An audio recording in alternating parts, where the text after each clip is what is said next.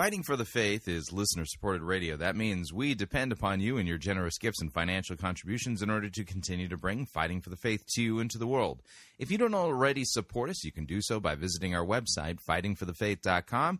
When you get there, you can click on one of our two friendly yellow buttons, or you can make your gift payable to Fighting for the Faith and then send it to Post Office Box 13344, Grand Forks, North Dakota, zip code 58208. And thank you for your support.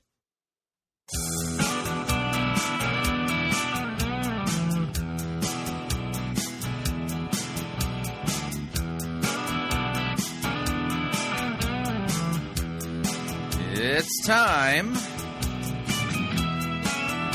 for another edition of Fighting for the Faith.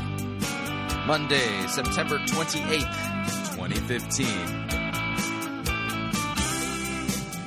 Well, it's official. We have survived the Shemitah and the four blood moons without any major incident.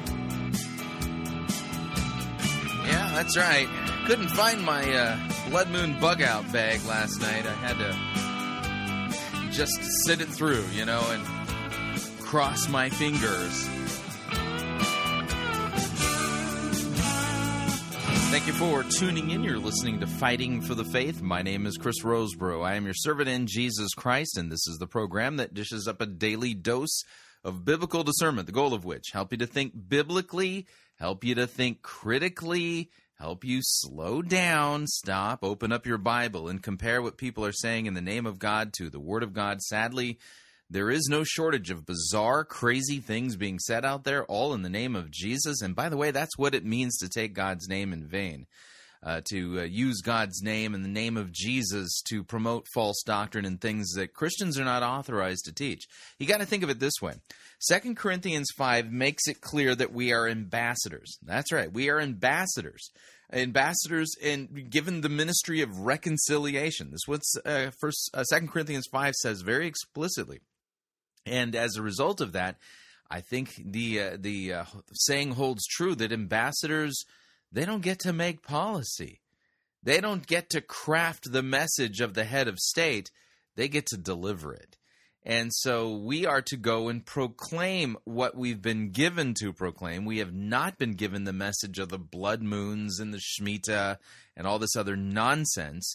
And uh, those who are out there promoting these things, they are off topic, off mission. They are not proclaiming the gospel. They are not preaching sound doctrine. They are misleading people, deceiving them, and really giving Christianity a bad name. Now, one of the things that. Um, you know, I've been talking about it for uh, you know for months now, and now we've made good on the promise and you know that is is that uh, it's time for our uh, our annual bake sale. Yeah, we've got to make budget, and uh, in fact, uh, Fighting for the Faith and Pirate Christian Radio, we're expanding our budget in order to bring on a part time employee that is going to help us with our internet overhaul, if you would. And uh, and so for our bake sale this year, we are offering our uh, our, our T-shirt this year says "I survived the four blood moons and the Shemitah." and all I got was this lousy T-shirt. And it's available on our website at uh, fightingforthefaith.com, fightingforthefaith.com click on the bake sale link up at the top of the page. You, will see, you know, it says Fighting for the Faith, and it says bake sale. Click on the bake sale link.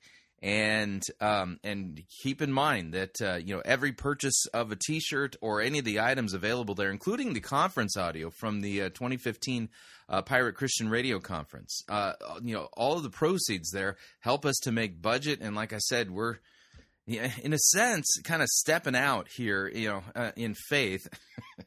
yeah, and this is a weird way of putting it. Um, yeah, we're, we're we're taking a gamble. You know, it. You know, we're we're really trying to increase.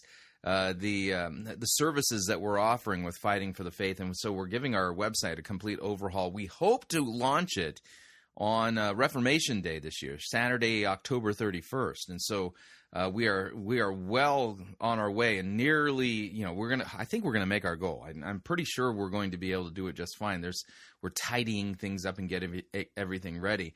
And uh, the week before the launch of the new website is going to be just crazy. But uh, like I said, we've brought on a, a part-time employee in order to help us with uh, our ongoing web development needs. And we're going to be offering articles. Uh, we're going to be bringing on guest contributors and guest bloggers. We're going to be, uh, you know, putting together multimedia stuff, uh, more video and uh, and other things and resources and well crafted resources designed to, you know, really, you know, be a, a place where people can get information, a clearinghouse for you know, you know the false doctrine that's in the church, as well as the sound doctrine that uh, we should be proclaiming and uh, and so hopefully you know you, you'll find the uh, the new website to be a uh, a, a boon a, a, fantastic resource as we continue to serve you here. But uh, so uh, you know we're we're trying to capitalize if you would on the debacle. I mean now that I'm the winner I mean and that's the thing is, is that I have won the 2015 uh,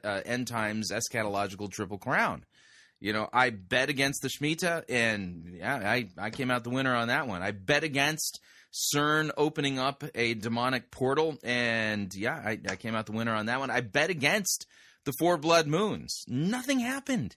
Nothing. I mean, seriously. You know, what is the major thing that you can point to and go, oh, oh that was the thing on the yeah, and and of course, you know, as a bonus, you know, the um the the Harold Campingites, those who you know continue Chris McCann and the gang, uh, they're saying that you know, of course, October seventh is supposed to be the end of Judgment Day, and that will be embarrassing for them. And you know, and so like as an extra bonus, it's like you know, it's not a trifecta for me; it's a quadrifecta. is that the right way of putting? it? I don't know. I'm just making this up. Anyway, so uh, again, um, you know, we actually do need your help.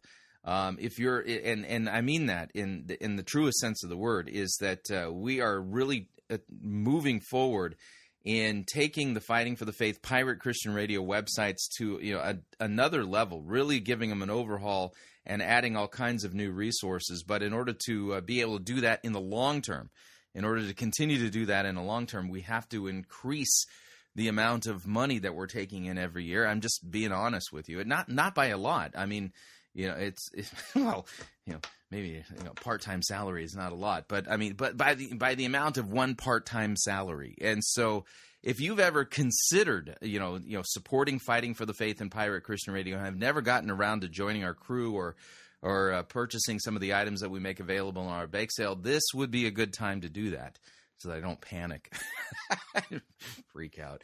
Yeah, you know, it's it's one of those things where you know we know we need to do this. We've socked away a little bit of money for the project, and we want to be able to do it in the long haul and long term, and, and continue to serve the body of Christ in in greater and better ways. And so this is kind of the next step. Anyway, let's talk about what we're going to do on today's episode of Fighting for the Faith.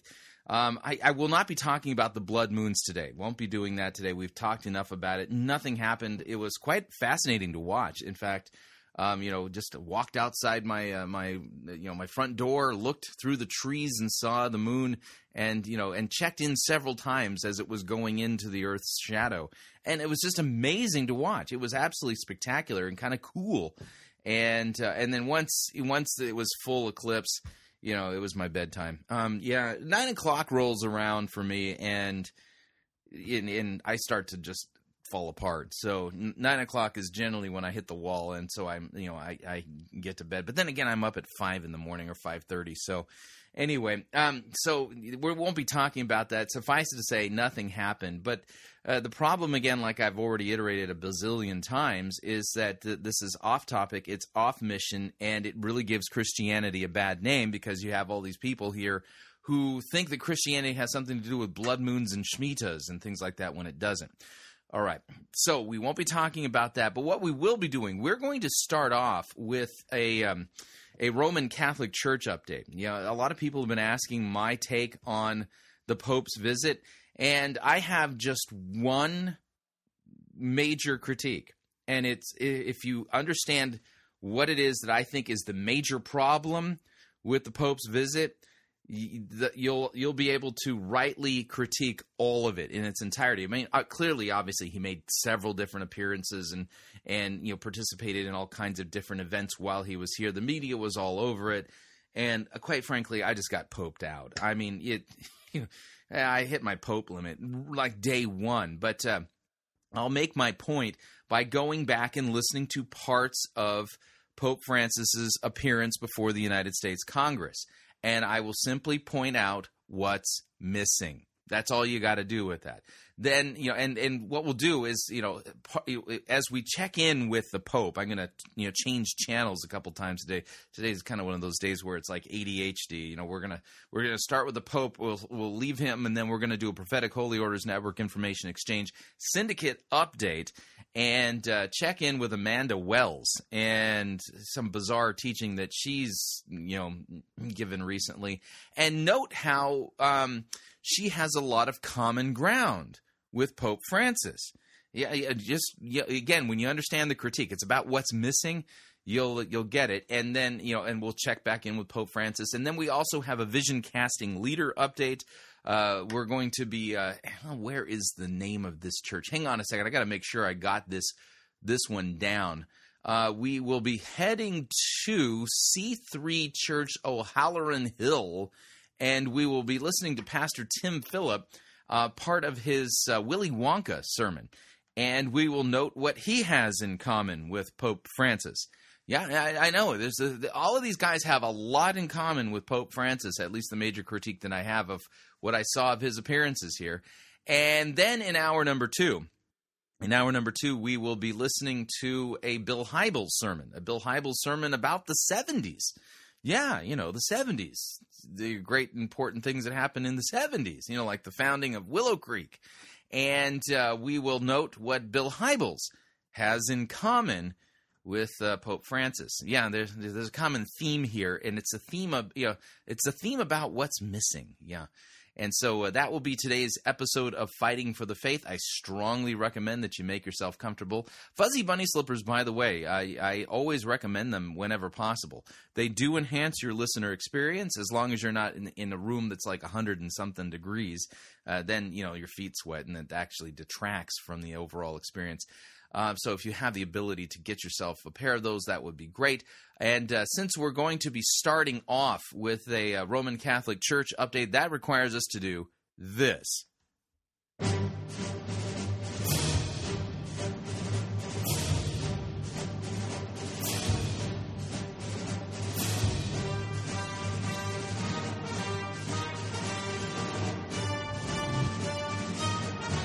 Yeah, that's right, folks.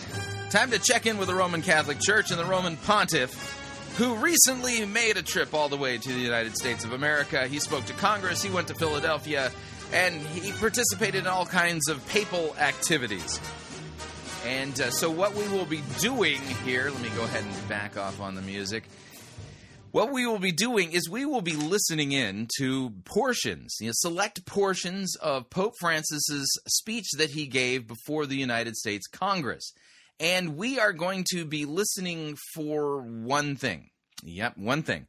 And here, here's the basic idea is that Pope Francis, as Roman Catholic dogma teaches, is the uh, visible vicar of Christ on earth. That's what he is.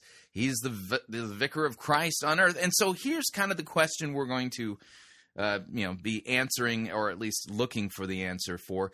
And that is is that if pope francis is the visible vicar of christ on earth um, that as the vicar of christ would it not behoove him as a churchman to preach about jesus to proclaim christ and him crucified for our sins to call sinners to penitent faith in Christ for the forgiveness of their sins.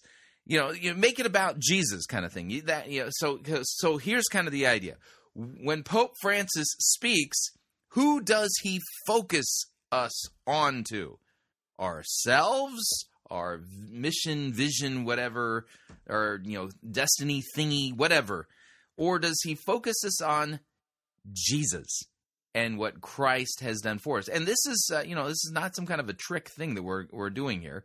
All we're doing is listening to the content of his speeches or the speech here before Congress to see if uh, you know if Jesus really is the bee's knees, if Jesus is the center and substance of uh, Pope Francis's message that he brought to America, or if um, you know the message is something completely different. And I think it matters. So here is uh, Pope Francis of the Roman Catholic Church, the uh, papal pontiff, uh, and uh, select portions of his appearance and speech that he gave to Congress last week. Here we go. Mr. Speaker, honorable members of the Congress, dear friends, I am most grateful for your invitation to address this joint session of Congress in the land of the free at the home of the brave.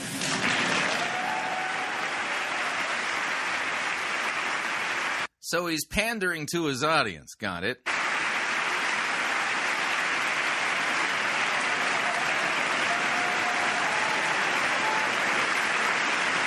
Yeah, and for that, he gets a standing ovation. I wonder what John the Baptist would have talked about if John the Baptist had been invited to speak uh, to a joint session of Congress.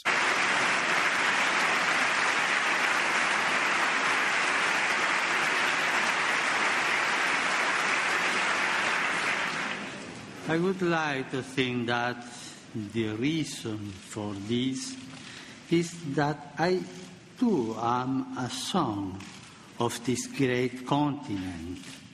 Okay, so now he's talking about himself. From which we have all received so much, and toward which we share a common responsibility. All right, now, by the way, in front of me, I'm looking at a transcript of Pope Francis's address before the United States Congress. And if I type in the word Jesus into his address using, you know, just, you know, using my web browser, you know, how many times will the word Jesus appear in the transcript of Pope Francis's speech before Congress? Take a guess. Each son or daughter of a given country has a mission, a personal a social responsibility. Oh, like purpose. So that's uh, his version of the purpose driven life. Everybody has a mission, a personal social responsibility. Uh huh.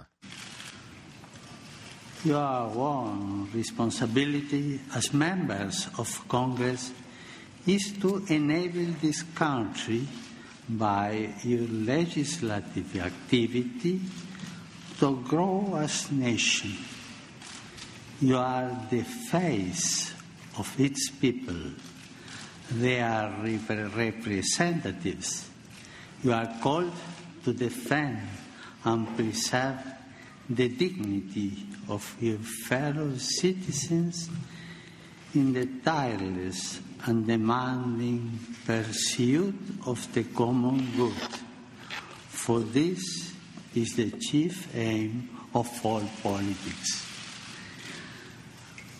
Okay, so reminding the politicians of their their vocational duties, if you would, not a bad thing to do. Political society endures when it seeks as a vocation to satisfy common needs by stimulating the growth of all its members, especially those in situations of greater vulnerability or risk.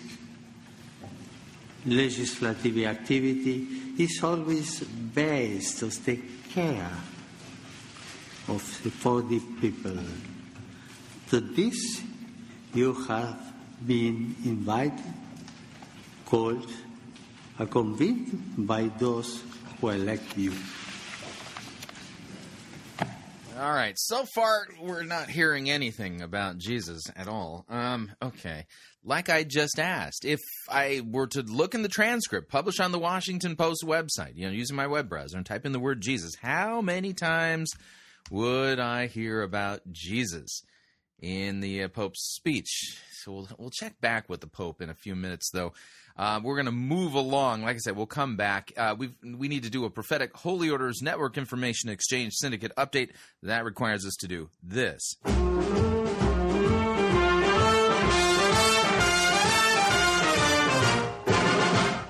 Down down at an English fair. One evening I was there when I heard a showman shouting underneath the flare. I've got a lovely bunch of coconuts. There they are standing in a row. Big ones, small ones, some as big as your head. Give 'em a twist, a flick of the wrist, that's what the showman said. I've got a lovely bunch of coconuts. Every ball you throw will make me rich. There stands me wife, the idol of me life, singing roll a ball a penny a pitch. Singing roll a ball a penny a pitch. Singing roll Roll a bowl a ball, roll a bowl a ball, sing and roll a ball, a penny a pitch. Yeah, that's right. I've got a lovely bunch of coconuts. Now, we're going to be listening to a portion of a. I don't know what this is. Is this a speech, a sermon, um, some kind of, you know, well, public form of insanity. I don't know exactly how to, you know, describe what it is that we're going to be listening to. But the person we'll, we will be listening to is Amanda Wells, uh, you know, one of the prominent members of the Prophetic Holy Orders Network Information Exchange Syndicate. And we're going to be listening to her sermon that she delivered at uh, Open Heaven Church. Yeah, Open Heaven Church. And see if we note any common ground between her um, sermon lecture thingy and Pope Francis. Yeah, that's we're looking for common ground here. So uh, here's Amanda Wells as she addresses the people of Open Heaven Church. Here we go.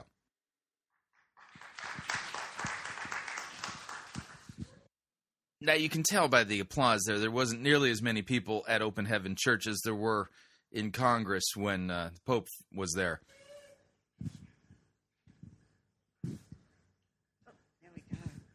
Amen. Well, I'm glad that someone came this morning.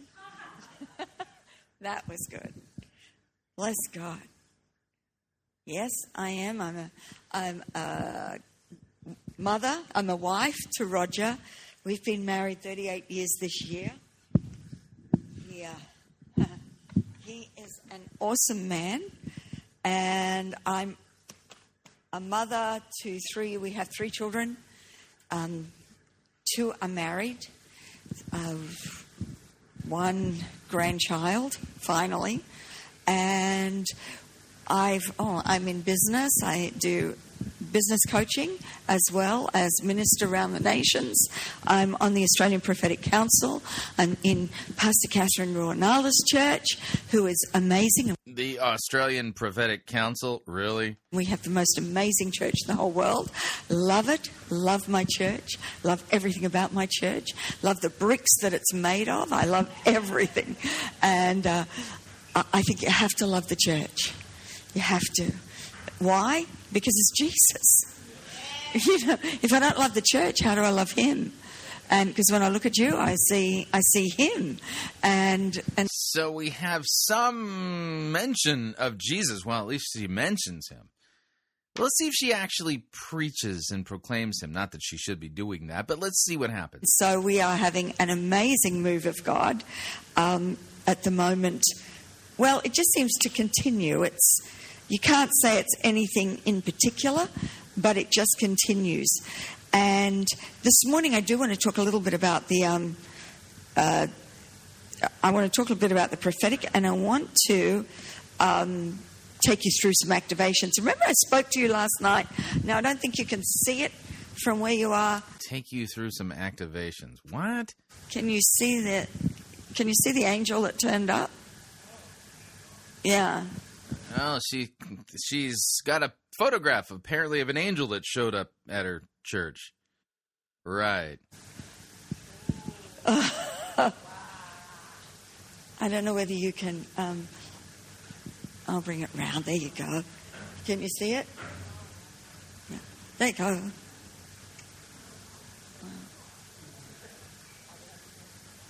Well, did you see it? Yeah. That's that. Someone asked me last night, and that was just a few months ago. And since that time, we've had um, amazing. At that point, we didn't have lights under here, and nearly every speaker and everyone gets up and stands exactly where she is and says, "Okay, try and take a photo now." And there's nothing. And uh, even the blue lights, they weren't blue. And blue is interesting because blue, when you see blue in a meeting, it often means, or when you see blue, remember, light is color and sound. And Light is color and sound. Uh, yeah, where is this teaching taught in Scripture? Yeah, by the way, is she really proclaiming Christ? No, not really. Yeah, what we're going to have to do, we're going to have to pause right there and we'll come back. I mean, this is a bad start for sure for her and uh, we'll have to catch her on the other side of the break. If you'd like to email me regarding anything you've heard on this edition or any previous editions of Fighting for the Faith, you can do so. My email address is talkback at fightingforthefaith.com, or you can subscribe on Facebook, facebook.com forward slash Christian. Follow me on Twitter, my name there at Pirate Christian. Quick break. When we come back, we'll continue with a little bit of Amanda Wells, check back in with the Pope, and then head down to uh, C3 Church in O'Halloran Hill and uh, see if we can find out his uh, connection with the Pope. Stay tuned, don't want to miss it. We'll be right back. No itching ears are scratched here. You're listening to Fighting for the Faith.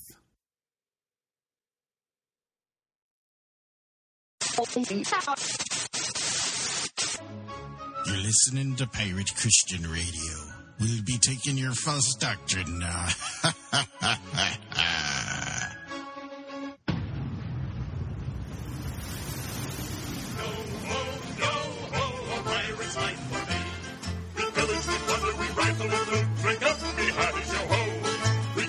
and ravage and don't give a hoot. Bring up the yo ho!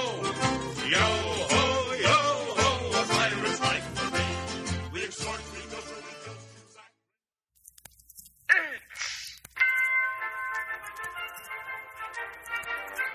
Max Holliday's Birdcage Theater presents Church Day Select.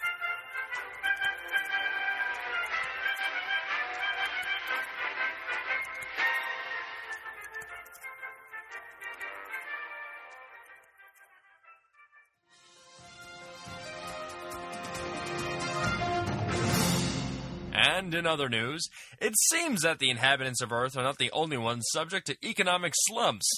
Jentezen Franklin, through direct revelation from God, has given us information that says that the unemployment rate within God's own army has drastically risen. Take a listen.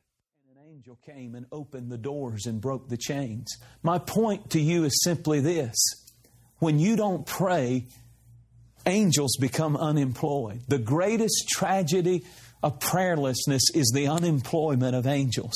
Because when you pray, God gives angels their their orders. When you pray, the spiritual battle in the heavenlies begins to be armed with the prayers of the saints and people binding, and whatever you bind on earth is bound in heaven.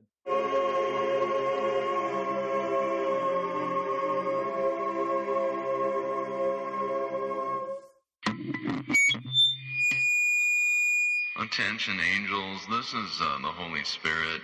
I have an announcement regarding the um, latest downturn in the economy. And I understand that a lot of you have been unemployed lately due to a lack of prayer. And uh, I wish there was something that I could do about this, but you know, I feel so powerless when it comes to these kind of things.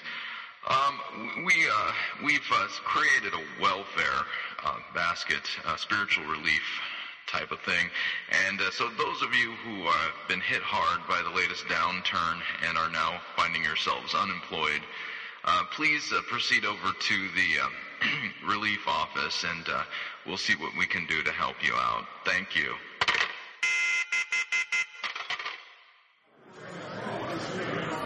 All right, all right, everyone just calm down. Thank you. Now, I know that none of you care to be here, but since we're experiencing a worldwide shortage of prayer, it would behoove you to keep calm and allow us to do our jobs. Gabriel, p- p- put your wings down. There's not nearly enough room for that. And Michael, Michael, don't cut in line. I know you're the big cheese around here, but all of us have been affected equally. Wait your turn. Next! What's your name? George. George. Yeah, whatever. Where'd you fly in from? South Orange County, California. California? That's frontline enemy territory. How many tours you done down in that kill box? About nine. Oh, you're quite the veteran. That's uh, that's it's Rick Warren's territory, right? Yeah, he's got most of the people down there praying for purpose, better sex, other useless junk like that. Those idiots don't even realize they don't need God for such things. I hear you on that one. Now, I know it's not much, but this is what I can give you. It's a premium spiritual relief basket. Hallelujah. Thank you. I'll be sure to put this to good use. I know you will. Next! What's your name, bub? Harold. Okay, Harold, where you hailing from? Charlotte, North Carolina. Good gravy, you must really be hurting. Everyone knows that Stephen Furtick's neck of the woods is just filled to bursting with heretical slop.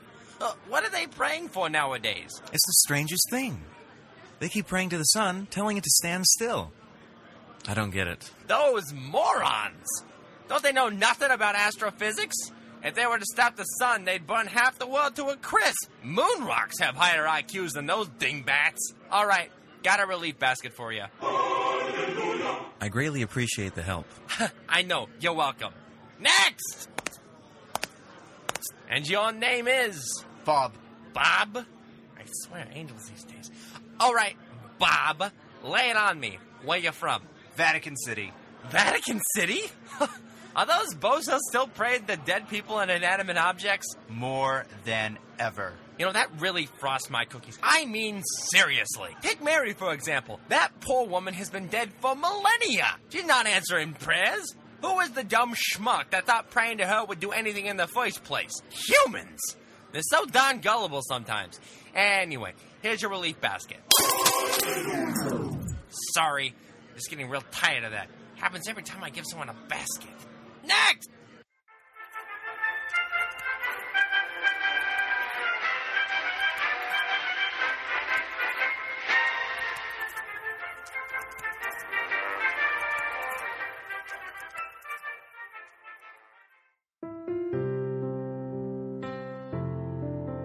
This is Dr. Curtis Lyons.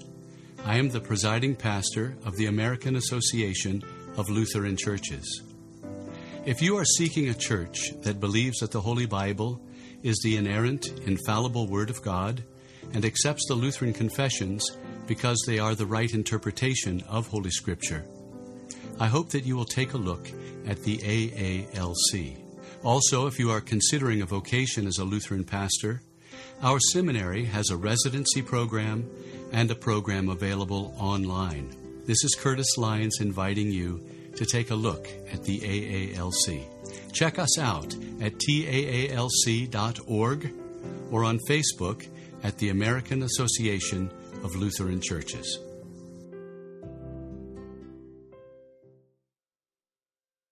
Hi, Chris Rosebrough here to talk about our longtime featured advertiser, CheapOair. Doesn't matter if you're traveling for business reasons or for pleasure. Doesn't matter if you're traveling within the United States or abroad. CheapOair is the place for you to save literally hundreds of dollars on your airfare, hotel rooms, and rental cars. Visit our website, fightingforthefaith.com. On the side of our website, you'll see our ad banners. Look at the ad banner for CheapOair and look on it. There's a promo code. Write the promo code down. Click on the ad banner and then book your travel at the CheapOair website, and you'll have the opportunity to enter that promo code for additional savings. Again, fightingforthefaith.com. Write down the promo code, click on the ad banner, and save money on your airfare, hotel rooms, and rental cars today.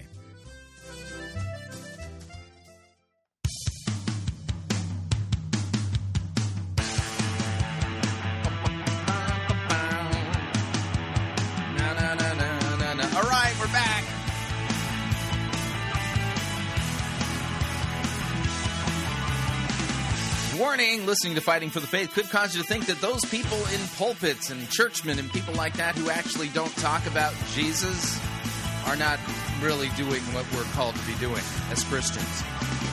Just a reminder Fighting for the Faith is listener supported radio. That means we depend upon you, your generous gifts, financial contributions in order to continue to bring Fighting for the Faith 2 into the world, you can partner with us. It's a partnership. Visit our website, fightingforthefaith.com. When you get there, you'll see our two friendly yellow buttons. One says donate, the other says join our crew. When you join our crew, you're signing up to automatically contribute $8.95 every month to the ongoing work and mission of Fighting for the Faith and Pirate Christian Radio. Great way to support us. The other thing you could do is you can make a one time contribution by clicking on the donate button and selecting the amount that you would like to contribute. Or you can go to our bake sale now, fightingforthefaith.com, click on the bake sale link at the top of the page and purchase your your, own version, your own copy of our uh, 2015 "I Survived the Four Blood Moons in Shemitah" uh, T-shirt, and all I got was this lousy T-shirt. And uh, you know that again will support us. If you've never supported us, this would be a good time to do so. Like I said, we are updating our website and and bringing on another employee with the hopes of being able to make Fighting for the Faith and Pirate Christian Radio an even better resource for you. But in order to be able to do that in the long term, we need you to support us so that we can serve you. That's how that works. All right, we're going to continue now, uh, go back to Amanda Wells, and we're checking to see if she has anything in common with the Pope. And um, he didn't seem to be all too eager to talk about Jesus, repentance, forgiveness of sins, yeah, things like that in his speech before Congress. Let's see if Amanda Wells is into that. Here we go. And uh, they're the frequencies of light, sound, and color. And the enemy has taken color from us, really. The enemy's taken color from us. I had no idea. And when you see blue, blue is, is the spirit of might. So whenever you are, uh, if you ever see blue around you or anything, it's usually the dimension of the spirit of might that has come into a Blue around me. In what form is it supposed to take? meeting. It's interesting if I'm not going to speak on the seven spirits or seven dimensions of God. And that angel, now let me try and get back to where we're really going. Uh, it was a long time ago, mm, maybe last year. We were standing in the meeting, and all of a sudden I saw with an open vision um, this angelic being standing right beside Pastor Katherine with You did, really. Pastor Katherine. Yeah, you know, God's word, and that would mean God the Holy Spirit, has strictly forbidden women from being pastors. Yeah, they're not, they don't meet the qualifications to be a pastor. Why would have an angel show up except for to judge you? these arms folded. Often I see them with their arms folded, just standing right, uh, almost behind her. But he had on um, uh, uh, shoes that laced up, like sandals that laced up to the knee. And I looked at him and I said, What's your name? Said, We've been taught not to talk to angels because we worship them. What is that? I say hello to you. Does that mean I'm worshipping you? Do you know what I mean? Isn't that ridiculous? But we'll talk to demons. Selah. Yeah, the next time I see an angel, you know, I will be sure to be polite and actually speak to it. Um, yeah, have yet to actually run into an angel that I'm aware of. stop and pause about that for a while. This isn't the message, but we'll, we'll say, "What is your name? Come out." You know, why, why are we talking to them when we won't talk to an angelic being? Anyway, he's standing there like this, and I said, "What is your name?" He said, "Troy." I said, "Well, I don't really like that name." I actually said that to him. I, yeah, Troy. Mm. And he got really, really offended. I had to apologize to him. You know, not offended as we get offended, but you could see he was not a happy camper. And I thought, he's bigger than I am. You know, I'm really sorry. I really love the name Troy. Now, the thing is, What is this woman blathering on about? I mean, she's basically spinning a yarn here and telling tall tales. She's really, if you think about it, preaching about herself. with names, names are extremely important. They carry weight, they carry nature, carry character. So I went home and, and looked up Troy in the, um, uh, you know, what does it mean? And it actually means a foot soldier of the Lord who guards one who has a governing appointment. And I'm like, oh my word. Troy, I think you're awesome. You know, I love you, you know. And so when, when this, when, when he came, Yeah, don't you sit here, you listen to somebody like Amanda Wells, and you sit there and go, if this woman's telling the truth, and she isn't, if this woman were telling the truth, I mean, you'd sit there and go, what's wrong with me? How come I don't have, you know, angels popping in and out, you know, my church and coming and visiting me and having conversations with them and stuff like that? What is it that she's done that makes, makes her so special that she can operate in these supernatural dimensions just so effortlessly and talk about it in such a glib fashion, you know? This he was there with Jeff Jansen, and uh, Katherine was just there introducing Jeff Jansen. And I could tell you some wild stories, but I'm not sure whether you would be up for some of the wild stories that happened right then. And uh, you are. Oh, it was there that it was that night that um, as Jeff Jansen got up, then this angel had appeared. Um, Pastor Abby and I both saw him, and uh, Pastor Abby? Uh huh. Would that be Abby normal? I mean, ugh. we said, "Do you think we could take a photo?" And so we tried, and she took it on her iPad, and of course, um, it came out. No Photoshop, nothing. That was it. But we could see the other two wings. And actually, if you look, if I was to get it on the big screen, you would not only see wings of an angel, you would actually see a massive face. It's quite amazing. But as he got up to preach that night, I thought, oh my word, that you could just see open visions. I was just, it was like the, the, the Spirit of God was moving. He got up and I saw Bob Jones stand next to him. And I'm like, oh God, I'm seeing things. You know, now I'm seeing dead people. This is not a good sign, you know. Uh huh. Now sixth sense. She sees dead people. Uh huh. Right. Any mention? Any real preaching about Jesus going on here? I mean, she didn't mention his name. I mean, at least she has that going for. her. I mean, so far we haven't heard the Pope even mention Jesus. Um. Yeah. No, she's not really preaching about Jesus. She's really preaching about herself. This is her letting them know how important and special she is because she, I mean, she saw the dead Bob Jones. Who else did you see, Amanda? What I mean. And then over at the drums, I could see, um, I saw William Branham standing there with his arms folded. hmm Yeah, Bob Jones and William Brandt, and an angel named Troy. Yeah, wow, boy, she's special, isn't she? The whole night just watching him. She must be one of those super apostles, you know. And I'm like, I, I think I've got to tell Pastor Katherine and repent, and uh, or something. You know what I mean? And I've seen things before, and I have had crazy things happen. So I wrote. Yeah, crazy is the right word. Now we're, we're going to leave Amanda, and we're going to head back to the Vicar of Christ to uh, see if he has anything to tell us about Jesus. You know, in his address that he gave before uh, before Congress. Uh, here again is the Pope, and I fast forwarded. We're just going to pick a place at random. I went forward another, you know, 10 or 11 minutes. Let's see if the Pope has anything to tell us about Jesus. as one in a renewed spirit of fraternity and solidarity, cooperating generously for the common good. Cultivating fraternity and yeah, Uh, boy, that sounds just yeah, like a social club kind of thing. Yeah.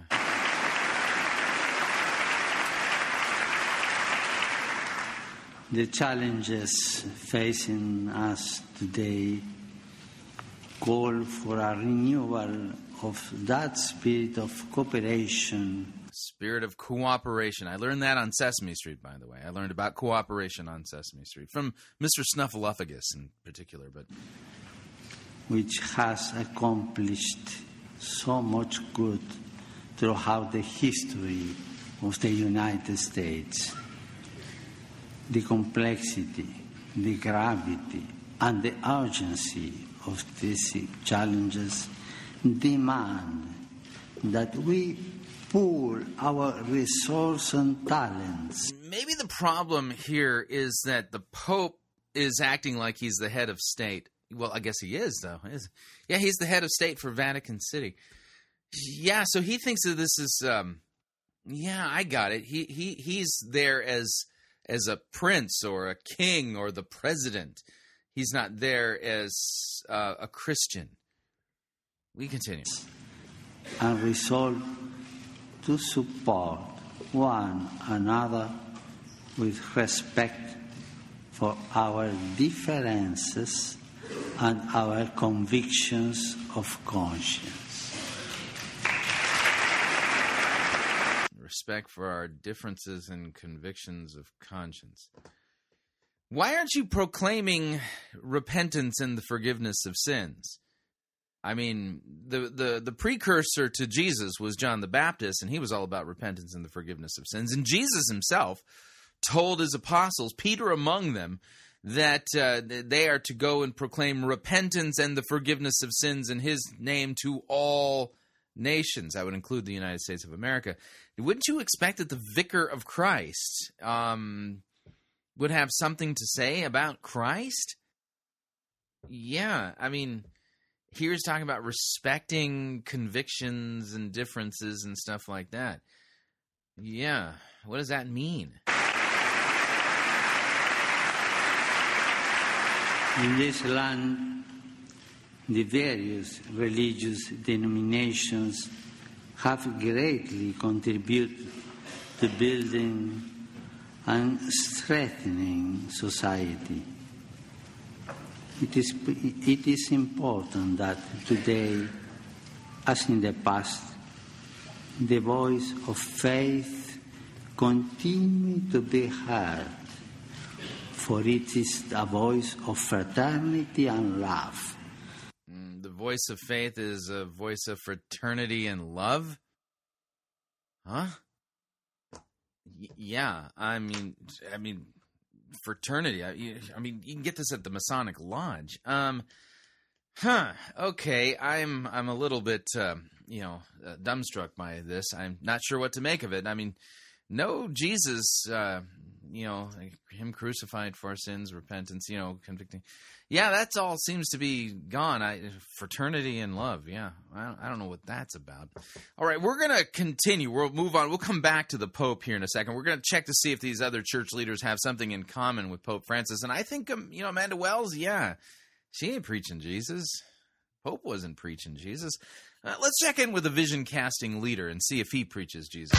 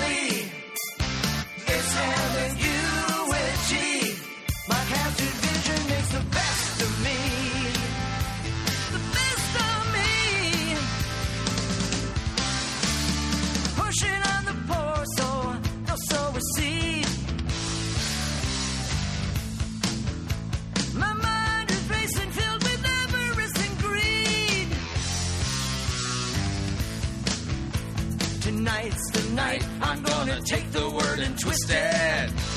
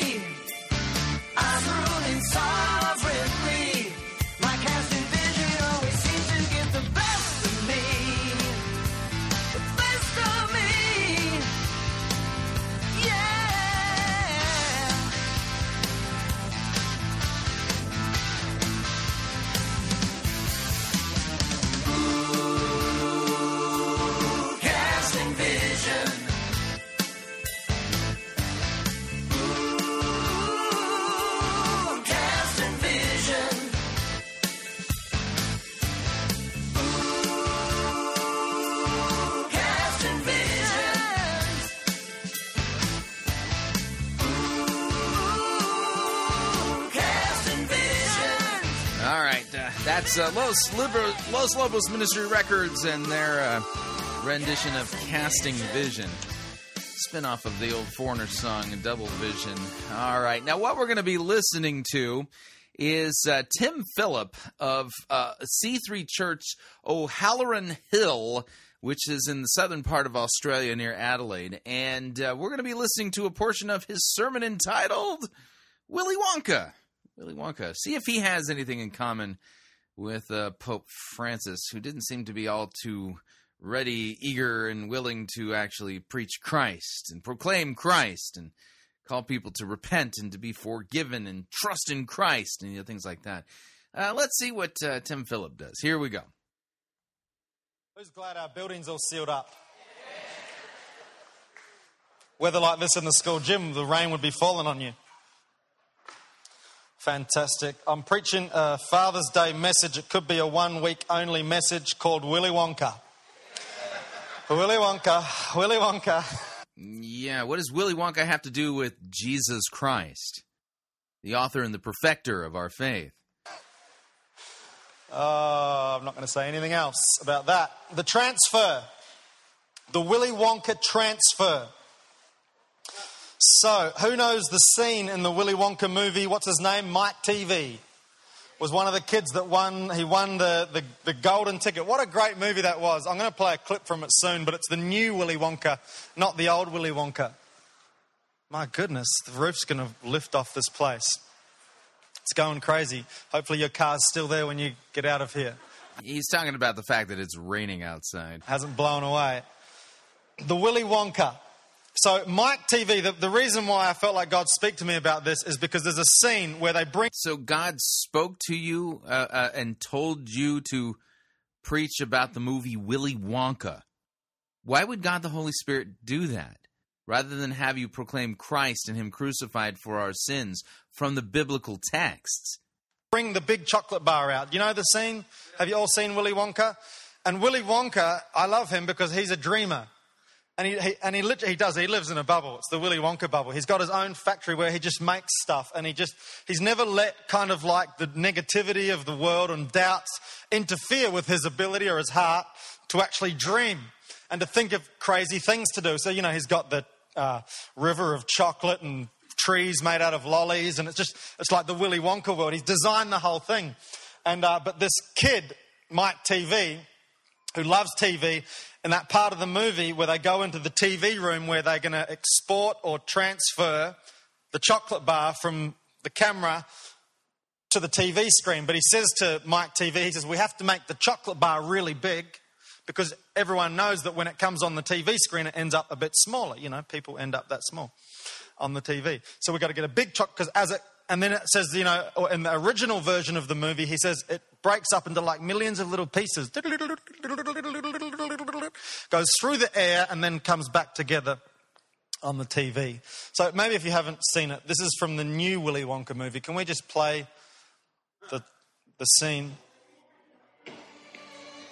Yeah, so apparently he's too busy to preach about Jesus. He needs to uh, be relevant, you know, and uh, talk about Willy Wonka. I mean, you might as well be talking about fraternity and things like that. Hey, little boy. Don't push my button.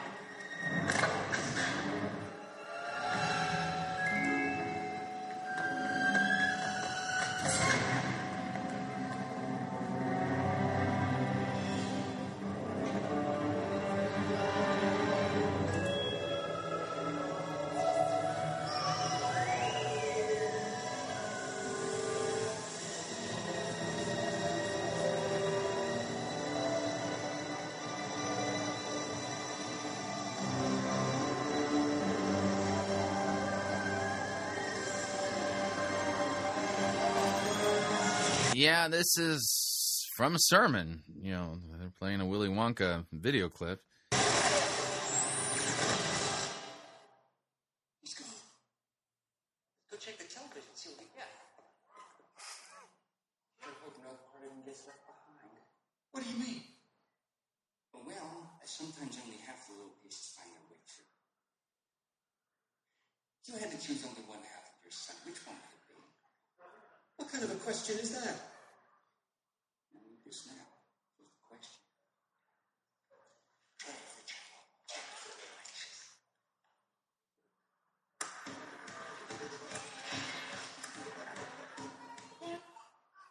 That's it. I had to cut it short. Sorry.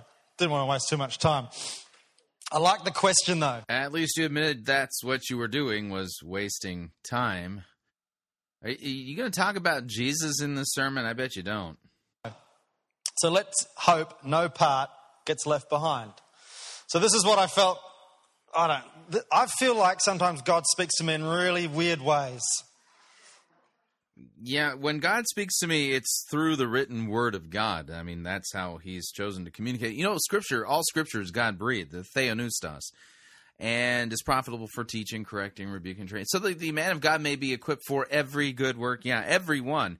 And the Scriptures are about Jesus. Yeah, that's um, what they're about. And and he's the center in substance. In fact, he is the way. He, Jesus, is the truth. He, you know, it's not that that you know that he's like truth. No, he is truth. He is the truth and the life, and uh, he's the one who bled and died for us. And those who are Christians are disciples of of Jesus, not Willy Wonka. And God, the Holy Spirit, was sent to convict the sin of uh, you know the world of sin and unbelief, and point them to Jesus. Why would God, the Holy Spirit, speak to you in a weird way and talk to you and tell you to play movie clips from Willy Wonka? You starting to think the same? I have these little moments where, uh, you know, every every week, every Sunday coming up, I always get worried about what what I'm going to say, and, and then what makes it worse is when people come after the service and they say, "Pastor Tim, that was the best message you've ever preached," and I think, well, then it can only get worse from here. What if God doesn't give me another message to preach? And I, so this week, though, on Really, you have an entire Bible, 66 books. You have a ton of material, and you can preach Christ literally from every page of Scripture. How would you not have a message for next Sunday? This is bizarre. Monday, I was sitting through someone else's listening to this preaching, and I just, Lord said, Willy Wonka. You sure that was God who said Willy Wonka? Oh, okay. And that, specifically that scene that uh, we, we didn't get it, but you know, you saw that the boy, he comes out smaller. And I felt like God say to me, What are you going to pass on to your kids? So God, God asked you that. What are you going to pass on to your kids? Right? Would it have anything to do with Jesus? What are you passing on? What's going to be the transfer from you through to your children? And I felt like the Lord say to me, Is what you're transferring going to be bigger in their life or smaller? Yeah, I have no idea what you're talking about. Why would God the Holy Spirit be asking you these questions? And uh, are we going to transfer God into their world in a big way or in a small way? And this is this is really Yeah, you can't transfer God into somebody's world by not actually proclaiming Him. You don't seem to get that part. You have to actually proclaim Christ if you want to pass Christ along to your kids. uh, hard to do because uh, talking about things doesn't always doesn't always do it. It's our actions. We've just come out of a series called Loud, and one of the key themes was actions speak louder than words. And what kids, what I've found is kids look at my actions, not my words. And and I can be saying one. Yeah, that's weird because I'm analyzing your words and finding that uh, you don't seem to be all that interested uh, in Jesus, and you're not really proclaiming and exalting Him, and you're not really calling people to penitent faith in Christ for the forgiveness of their sins. Weird. You have a lot of common ground there with the Pope. Uh, let's uh, tune in again. We'll fast forward a little bit more in the Pope's uh, address before the joint session of Congress last week to see if we can hear anything about Christ. You know, the vicar of Christ visibly there, you know, before Congress. See if he says anything about Jesus. And we continue. reminds us of our responsibility to protect and defend human life at every stage of its development right, so protect and defend life at every stage of development. You know, kind of a you know a, a very polite way of saying you know, hey, listen, I'm pro life and.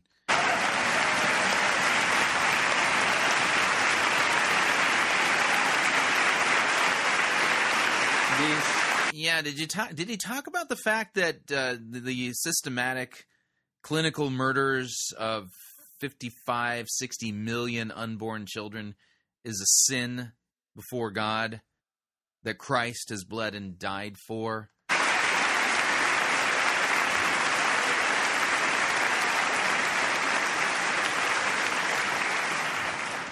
this conviction have, has led me from the beginning So this conviction, it's a conviction. Okay, we have to respect people's convictions. He said earlier. of my ministry to advocate at different levels the global abolition of the death penalty. So he's pushing for the global ab- ab- abolition of the death penalty, huh? Yeah, this conviction of yeah, yeah, has led him to believe that. Um, yeah, notice that this is he's preaching his own convictions, not what Scripture says. Weird.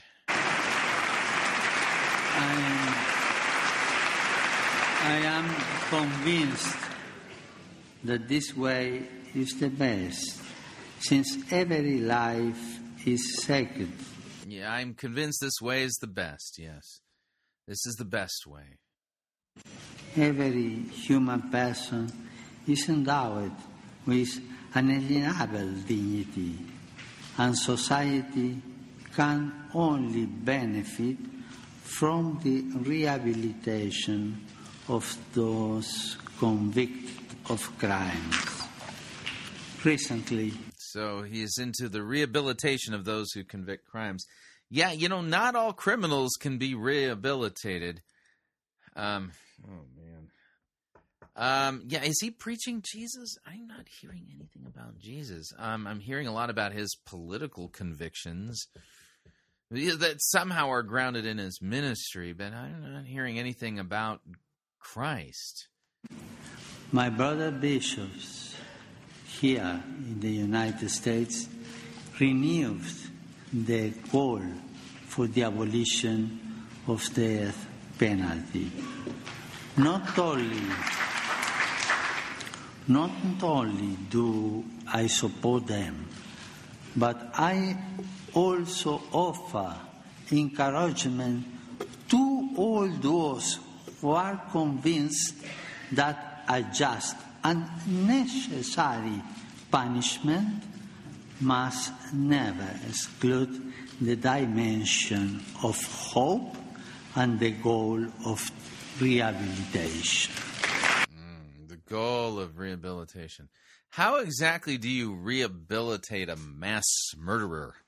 How do you re- rehabilitate a um, an Islamic terrorist who has you know committed an uh, an act of terrorism that has resulted in the deaths of scores of people?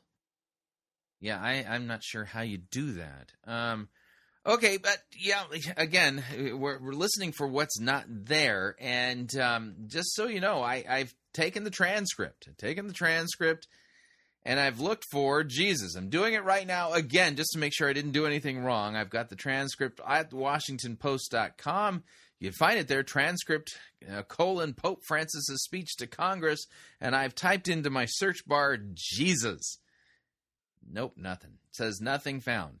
Nope, Jesus was not mentioned even once, not even in the footnotes of Pope Francis's address before Congress. In fact, what I noted about the uh, Pope's visit to the United States of America, I heard a lot about Pope Francis. I heard a lot about Pope Francis's compassion. I heard about Pope Francis's views on on the sanctity of life. I heard about his views on cl- global climate change and things like that.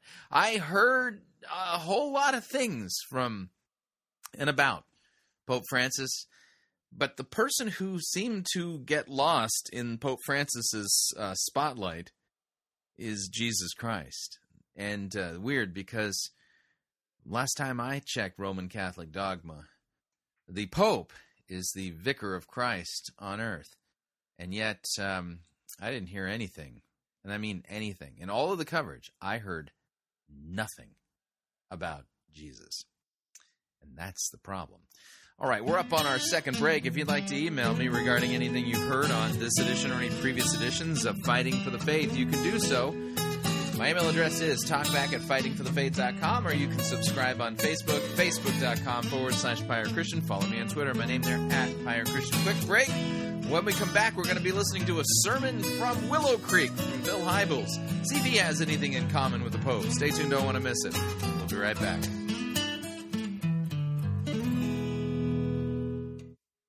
Pirate Christian Radio Theater presents Death of a Salesman. Are ye a salesman? Why, yes, I am. Would- uh, Can I interest you in some.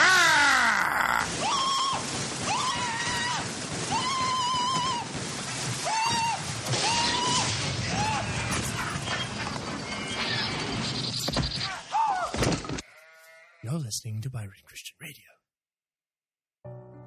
The internet and the countless technologies around us, such as smartphones, tablets, PCs, cameras, video games, have become quintessential parts of our daily lives. In fact, our broadcast might be streaming on your phone right now. Communication and access to information has advanced faster than our ability to manage it responsibly. Texting and email are but two small examples of how technology has provided the means necessary to communicate over long distances, while at the same time giving people the ability to hide behind shadowy anonymity. By its very nature, technology is a double edged sword. It provides the immediacy we desire and need, yet it also provides gateways for isolation from proper supervision. As adults, we can govern our own actions and submit to others for accountability. Or not. But how good are we at modeling or overseeing technology in the hands of children? Do our children have more knowledge about technology than we do? Do we choose to trust our children with such powerful tools without any oversight?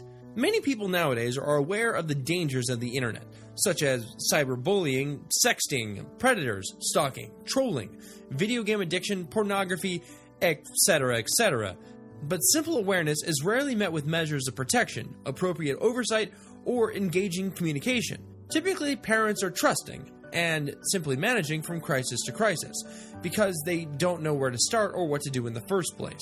The Parent Dome was created as a centralized destination to provide parents information on the available security tools for all internet connected devices. We provide educational instructions on how to protect families from technological immersion and information on a host of potential life altering risks born from the dangerous elements of the internet. The Parent Dome's mission is to empower parents to be actively aware and engaged stewards of technology for their children. Technology advances daily, and those seeking to exploit it with the intent to cause harm maintains that same pace. At the Parent Dome, we continually update our website in order to properly address the changing needs of parents and families to better defend them against predatory exploits please visit us at www.parentdome.com for further information.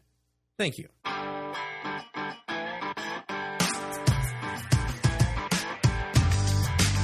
All right, we're back.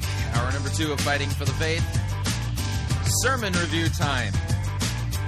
Again, we're checking to see if we can find common ground between the Pope and evangelical pastors, leaders, vision casters, prophetesses. I think I detect a common ground. And that is, they're very interested in talking about all kinds of things. Jesus, not so much. All right, let's do this right.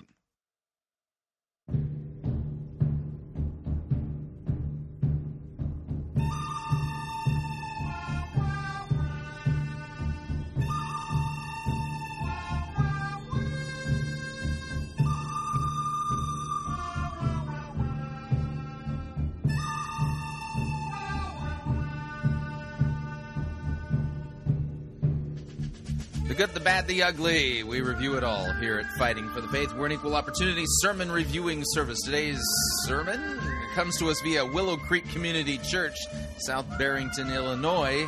Bill Hybels presiding. The name of the sermon series is The Songs and Stories That Shape Us. This sermon is about the 70s. The sermon after that is the 80s. The next one after that is the 90s. How much do you want to bet we're not going to hear really all that much about Christ and Him crucified for our sins? It might get mentioned. Will it be proclaimed? Yeah, it seems like a lot of church leaders and you know prophetesses and prophets, and they're all talking about all kinds of stuff. Jesus, yeah, no, not really. So let me go ahead and back off on the music, and without any further ado, here's Bill Hybels and the songs and stories that shape us, the '70s. Here we go. Morning, everybody. Uh, you've all had the experience of hearing a golden oldie pop song start to play, and before the end of the first few bars of the song, a series of memories just floods into your mind, and you think your head's going to explode. You get transported maybe back to a summer camp that you went to as a kid. You hear a song, and it transports you to your sophomore year in high school, or maybe some songs bring people to mind your first date or your first breakup with that first date. Uh, sometimes you, you and your uh, significant other have a song that whenever it comes on the radio, you look at each other with those knowing eyes because it's your song. We all know the power of music to transport us to significant times and places in our lives. For the next five weeks, uh, I'm going to do my best to transport all of us back to the decades in which our church was birthed and try to help you understand the songs and the stories that shaped us along the way. Whoa, um, the church was birthed on the day of Pentecost. What were the songs and stories being told, you know, 33 AD? Yeah, why would you uh, talk about your church being birthed in the 70s? It was the church was birthed, you know, in 33 AD on the day of Pentecost. Even if you're new with us this weekend, uh, I think you'll be fascinated to review the culture of these various eras. And uh, you'll love hearing the music, I think, that so defined the, the decades uh, in which our church evolved. So I want to dive right in, waste no more time, and I want to show you four quick pictures to remind you of sort of the feeling of the decade of the 70s. So uh, the first one is a tough one to look at, and this comes out of the Vietnam War. And all of us saw that picture, which was shown of a nine year old girl on June 8, 1972. And we saw that picture and we said, there must be a better way to solve conflict than to shed the blood and burn the bodies of each other's children. There must be a better way. In the early 70s, the feeling of war fatigue was absolutely palpable in the air. Enough was enough. We felt like we needed to bring the soldiers home. Our soldiers had fought with all their hearts, done all they could do, but it was time for this thing to stop. And by the mid 70s, the soldiers came home. Before I show you the next picture, the young woman that, who was nine years old when that terrible bomb uh, burned her, uh, she survived that burning. Uh, when she grew up, she emigrated to Canada, became a fully devoted follower of Christ, and leads a peacemaking ministry today. Isn't that something how God redeemed that situation? Amazing. Second picture is of President Nixon's resignation. Uh, he really doesn't look too contrite there, does he? Uh, those of you who were around in that day remember how respect for our president, or even respect for the office of the president, began to sink to an all time low. This contributed to a suspicion throughout America's, American society that all leaders are only in it for themselves. All leaders are going to disappoint you and rip you off someday. So be, beware, be forewarned. Never trust a leader. That was in the air in the mid 70s. Third picture I want to show you is of a recession. And if you look at that blue line that goes down and down and down, and if you look where it hits the bottom, second quarter 1975. That's exactly when we were beginning to uh, start the procedures that would lead us, you know, to rent the Willow Creek Theater and to start the church. Uh, there was another recession that came at the end of the decade, which caused long lines at gas stations. Interest rates went as high as 20%. Think about it. The 70s were turbulent and frustrating economically, to say the least. Fourth picture I want to show you is another tough one, but it sort of summarizes the bleakness of the entire decade. And that's a picture of Jonestown. You all remember this shot. A self appointed religious leader named Jim, Jim Jones moved a thousand of his people to a piece of property in Guyana, northeast tip of South America. He oppressed and deceived the people that he led as a religious leader. And on November 18, 1978, he convinced over 900 of them to drink cyanide from Dixie cups. And they did. And over 900 of them died, most of them women and children. The news story was a saturation coverage event, as you can well imagine. And it just added to the darkness and the cynicism of the 70s. So now, in addition to not trusting elected government officials, the new message in the 70s was whatever you do, do not trust religious leaders. They're worse yet. They're manipulative egomaniacs who will eventually cause you harm. Steer clear of all of them. So, with all that going on in the culture during the decade of the 70s, there's this handful of us who are in our early 20s, and we start selling tomatoes door to door, yes, in the middle of that worst recession of the decade. We're going to raise money to start a church and a movie theater. A couple things about this. Independent churches were rarely started in that day. Occasionally, a denomination would open up a new branch, they would build a new building, move some members there. Nobody started independent churches. Uh, no one started churches and movie theaters because movie theaters, most Christians didn't go to movies in that era. They were considered terrible places, terrible things happened inside of them. We didn't know what else to do. Uh, we were all fired up about starting a church. No one would help us, so we did it independently. We couldn't find a better venue, so we rented a movie theater. And uh, when we got that church up and going, as I mentioned just a few moments ago, only a few short years after we were up and going, that mass suicide in Jonestown occurred. And that brought the press to. Now, if your understanding of church history only takes you back to the 1970s, you are woefully um, unschooled in church history. To our front doors at the Willow Creek Theater week after week after week, asking brand new Christians who were walking out of our services why they were joining a cult. How could they be so stupid? Didn't they care about their kids' well being? Something was terrible going to happen in this young church in a movie theater. Friends, I got to tell you, the 70s were intense in my life. The 70s were intense as a decade. The 70s were intense for this church. Now, by hindsight, human hindsight, uh, I think that maybe the mid 70s probably was not the best time in the 20th century to launch a new kind of church. But the small band of us who felt called by God to start Willow, uh, we're not going to let the difficulties of that decade stop us. We were so filled with the vision of the beauty and the power and the potential of a local church that we couldn't wait one more week. We had to hold that first service in the movie theater or we thought our hearts were going to explode. So we did it even if the culture wasn't receptive to it. But now, these days, 40 years later, when I look back at the timing of the launch of our church in the decade of the. Is he opening a biblical text? Is he proclaiming Christ? Who's he talking about? Them. 70s, I find myself these days quoting Isaiah 55, verse 9. God's ways, God's ways are higher than our ways.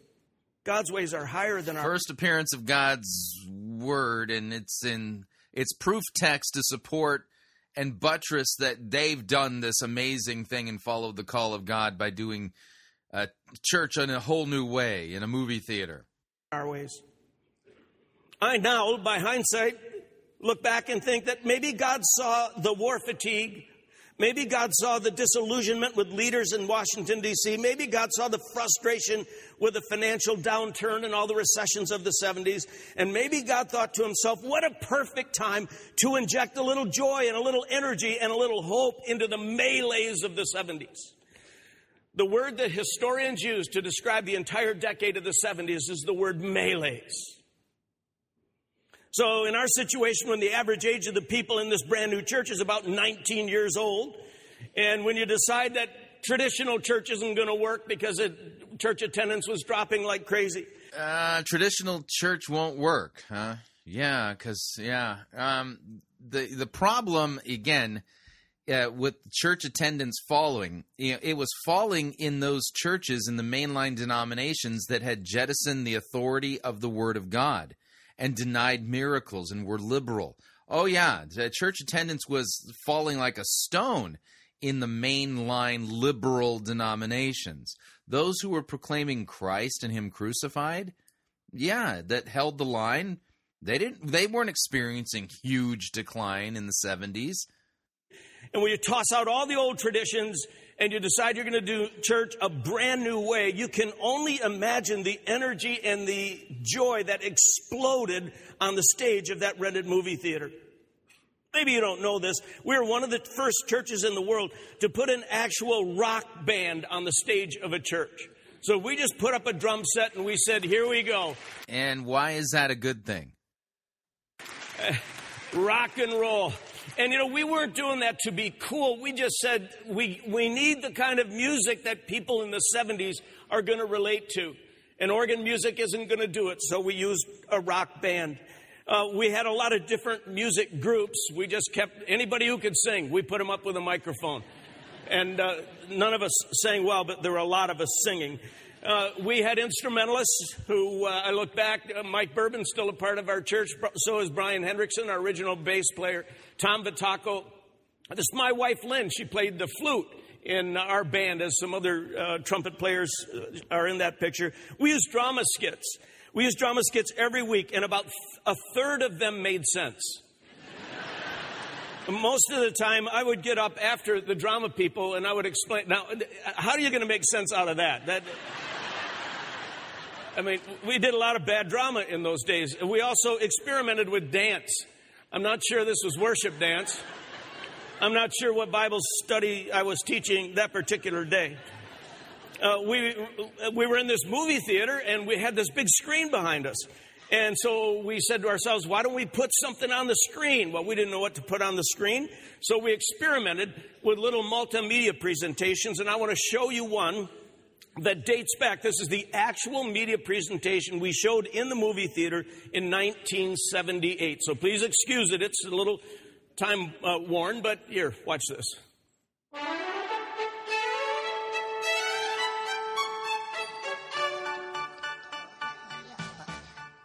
Oh, God. Oh, so nice to see you. Wow, you Yeah, I'm not going to play the whole thing because that's the voice that is throughout the entire multimedia presentation. That you know, showing the arts, you know, in their relevant use there at Willow Creek. Uh, let's fast forward and we'll continue.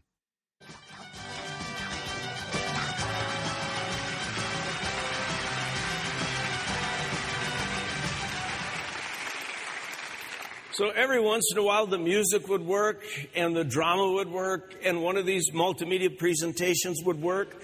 And the first 30 minutes or so, 35 minutes of those services in the movie theater were like nothing anybody had ever experienced in their life. And then this charismatic ball of fire would step up. I mean, Mr. Excitement, Mr. Excitement and would teach for another 30 or 40 minutes with no notes. Think about it. No notes. And uh, people would walk out of the movie theater after an hour, hour and 10 minutes, and they would forget all about the malaise of the 70s. Uh, they had just been injected with a dose of life and hope and maybe love from the Holy Spirit, and they were good to go back into the recession or the depression of that decade.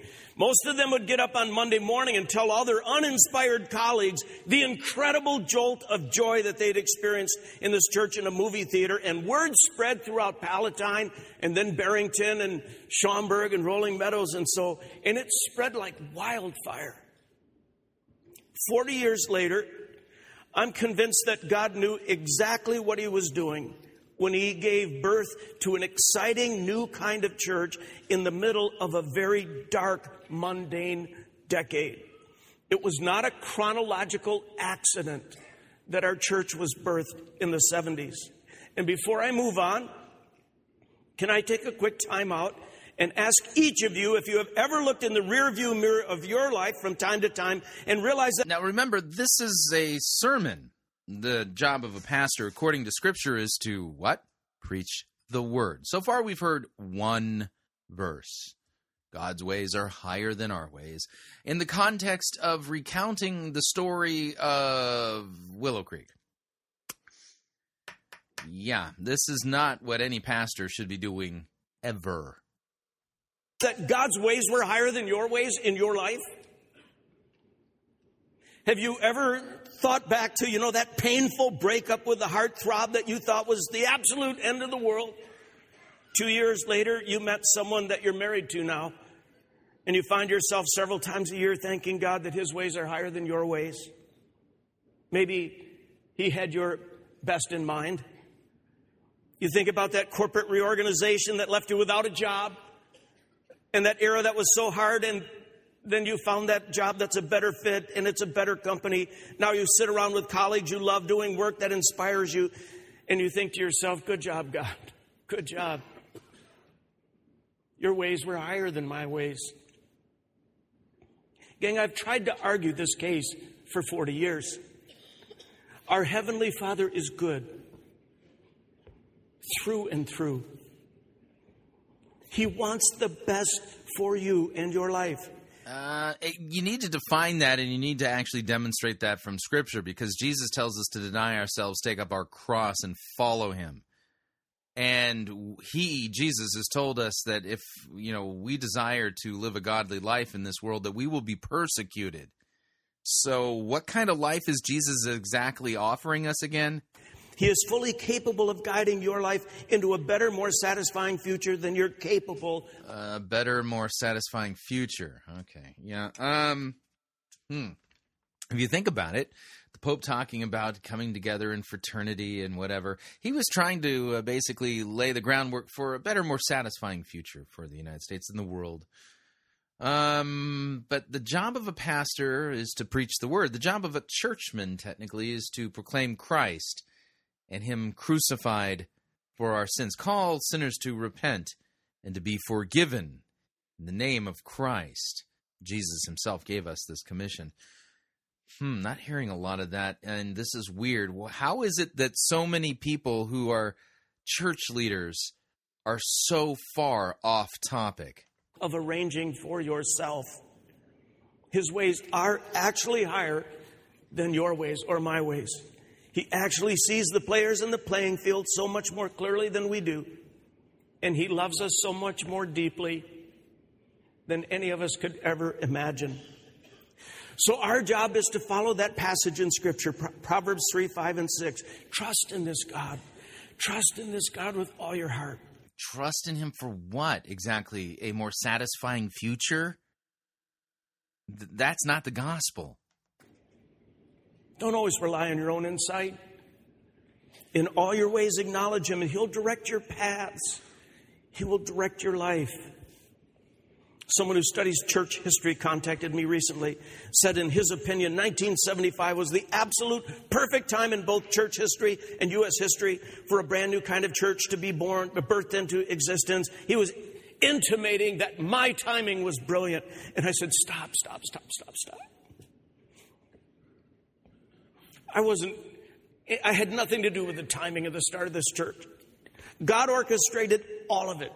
He orchestrated the timing of it. So, this new kind of church, apparently, a part of the new way of doing church is to not actually preach Christ, but preach how wonderful your church is. Right. Give credit where credit is due. I was a clueless, tiny bit player in this drama. It was all God and only God, right? We clear on this? All right. Yeah, why aren't you proclaiming him then? This sounds humble and pious, but it's actually quite arrogant.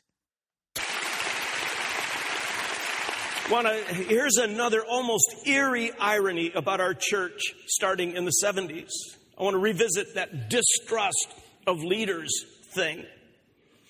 As the truth uh, about Nixon came out in the Watergate hearings, lie after lie was exposed. It was breathtaking. You're like, he lied about that and he lied about that and his colleagues lied about that and that and that, and then the cover ups were uncovered. It was nasty. By the time Nixon had to resign, there was a culture of distrust. Kind of like Mark Driscoll's fall and removal and the destruction of Mars Hill. A lot like that. Yeah, it it's it parallels Nixon wonderfully. for highly visible leaders. And every leader who led anything in that era felt the glare of the followers wondering when they're going to be lied to next, when they're going to be betrayed in some way. Now, that sounds like a horrible time in history for a young guy to stand up and announce that he's going to start a church in a movie theater. Who's ever going to trust him, right? God knew this situation and made two provisions for me during this turbulent era. The first, he knew that as a young leader, I desperately needed the cover and the backing of an older, wiser individual whose credibility was not on trial, whose integrity could lower the blood pressure of everyone around wondering what this young kid was doing. And God provided us, me, this church, with Dr. B. And that was an amazing gift. His respectability as being a professor at Wheaton College provided a lot of cover and lowered a lot of people's blood pressure about my, you know, emerging leadership. But secondly, uh, Dr. B drummed an ideology into us that was very in- An ideology rather than a doctrine or a theology. Big difference. Ideologies are very dangerous. Communism is an ideology. Fascism, ideology. Mm, We got a problem here. And I, I seem to remember um, it was the folks at Willow Creek who, uh, under the even under the watchful eye of Doctor B, made the decision that women could be pastors, even though Scripture says they can't. Weird.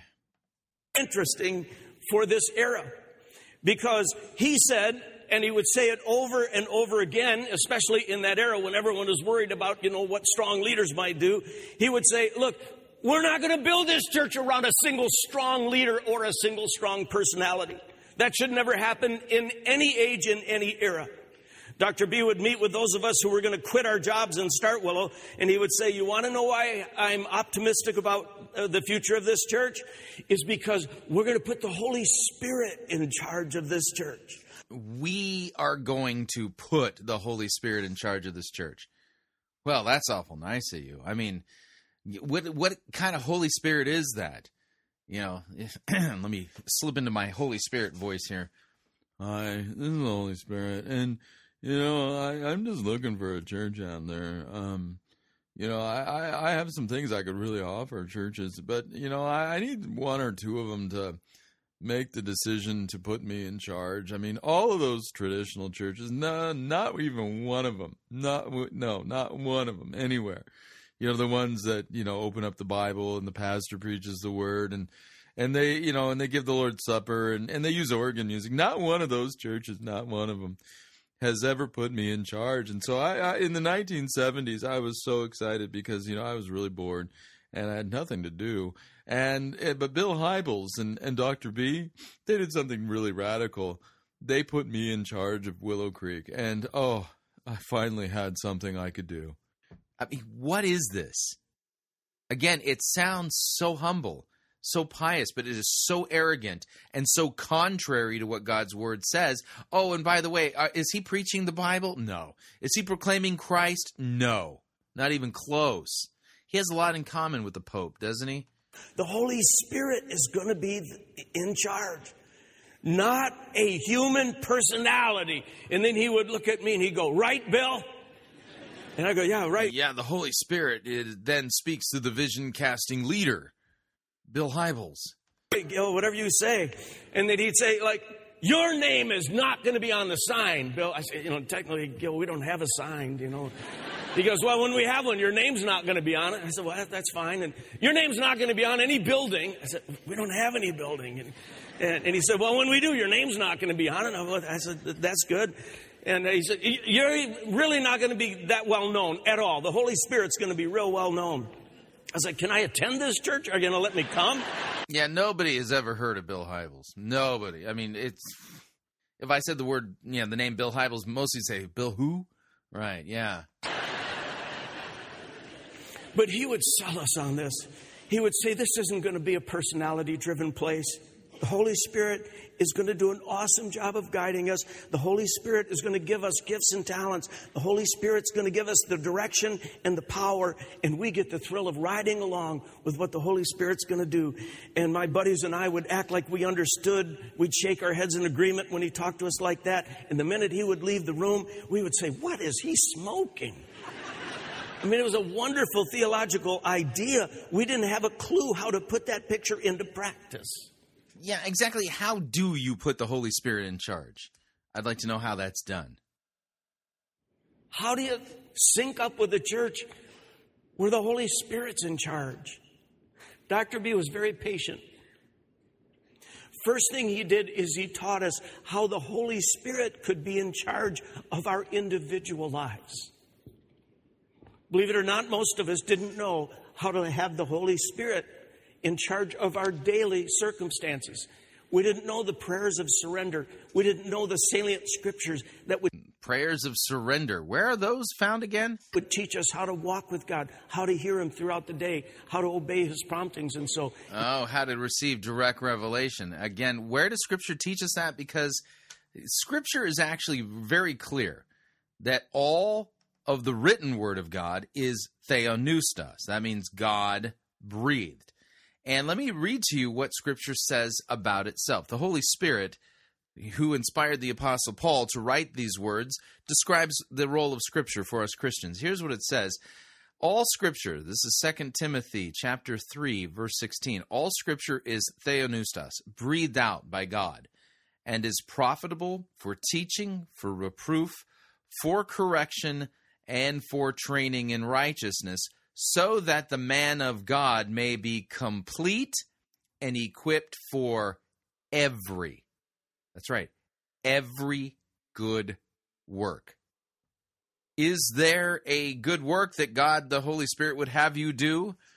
Then the, God the Holy Spirit will prepare you to do it through the written Word of God. God will speak to you through the written Word of God. Bill Hybels is one of these guys.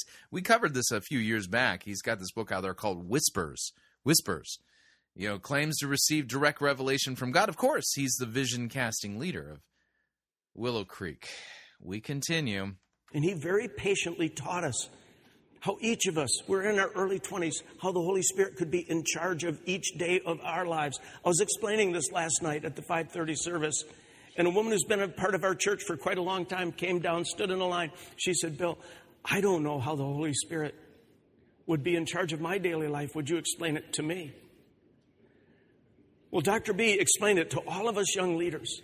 Here's how the Holy Spirit leads your day on a day to day basis. And we bought in the whole thing.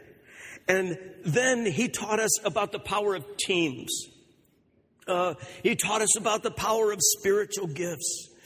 But he showed us that New Testament churches are always led by teams of people, and he had to sell it. Now, by the way, that's called a plurality of elders, and it to, liken it to a team is correct and incorrect. You must understand that there are biblical offices, you know, that are revealed in Scripture. Offices, and there are office holders, and there are qualifications for those offices, and there are duties of those offices, particularly the office of pastor. And so there are elders, there are deacons, there are episcopoi. There, these are important offices within the church. And yes, they work together as a team, but they are offices because the church is not a movement. The church is an institution. Unfortunately, Bill Hybels believes that the church is a movement, and a movement needs leaders and apparently team, you know, leadership teams to move it forward in order for it to achieve its objectives. us on this a little bit because back in the 70s, there were some large churches and they were Reverend so and so's church. You knew the name, the name was on the sign, the name was on the building, the name was all over the place. It was always about a human personality, and Dr. B said that's not the way it's supposed to be. And he, t- he took us back to the first team, the, team called the Trinity. And he talked about the Father and the Son and the Holy The team called the Trinity. Oh boy, this is a problem. Holy Spirit. And he said that's why in, in Genesis, when when, there, when mankind is going to be created, the, the scripture says, let us make man in our own image. Who's the us? It's the team of the Father and the Son and the Holy Spirit, and they get along with each other. Yeah, but see, the thing is, is that the the Trinity, calling it a team, is so trite. The one true God exists in three eternal persons: Father, Son, and Holy Spirit. To somehow look to the Trinity and say, "Well, we can just craft a leadership team because God is a Trinity, so we need a team too. That's a huge problem. You can't get there. You don't decide ecclesiology based upon the fact that there's one God who exists as three eternal persons. Yeah, that yeah, again, you don't build ecclesiology off of the doctrine of the Trinity. and there's mutuality. They have specific roles, but they cheer each other on and, and kind of fire each other up within the team of the Trinity. And then he said the first thing Jesus did when he came to planet Earth to start his ministry. Here's Jesus. He starts the team of 12.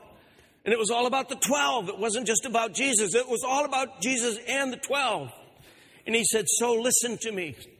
When we start this church, there's going to be a group of elders, and there will be a team of them, not a single personality that runs it for years and years. And so there'll be a cycling kind of leadership to protect it from becoming a human personality driven thing.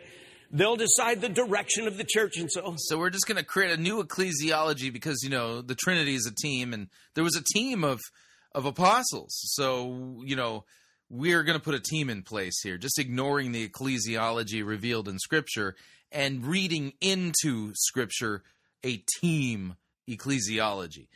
Yeah, this is a problem. And again, let me note um, he has a lot in common with uh, Pope Francis. Pope Francis didn't spend a lot of time preaching about Jesus. How much have you heard and learned about Jesus in this sermon by Bill Hybels? Nah, nothing.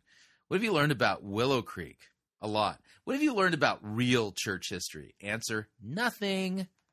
And yeah, there will be staff members, and staff will work in teams. And then there will be a youth team, maybe, and there'll be a music team, maybe. But it's all going to happen in teams. And team leadership is the New Testament concept, he would say. And then he would say, well, Yeah, then why is he ignoring the New Testament ecclesiology and the fact that there are offices and there's duties of that office and responsibilities of that office and qualifications for those office holders? uh, the job of the team is to discern the direction and the timing and the wisdom of the Holy Spirit. And how are they supposed to do that? Fortune cookies? Um, they're supposed to stick their finger into the wind to see which direction the Holy Spirit is blowing? Yeah, that's very vague. And uh, to this So whatever they're doing there at Willow Creek, God the Holy Spirit told them to do it. So if you're critiquing it, understand you're critiquing God himself. day, everything that happens at Willow, more than any church I know of in the world, everything that happens at Willow happens in teams. And sometimes when I plan a lot of different teams, and sometimes when a team gets stuck, there's a problem we can't solve. What team put this sermon together? We'll stop in the middle of the meeting, and we have this little phrase we use in most of our teams.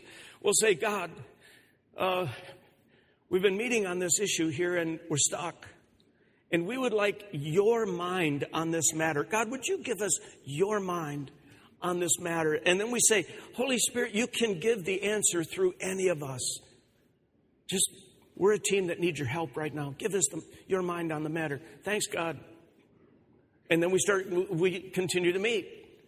And, and it's just uncanny how many times through an unexpected person on the team, the Holy Spirit will speak and get us over the hump. But nothing around this church has ever been built on single personalities. It's always been built on teams.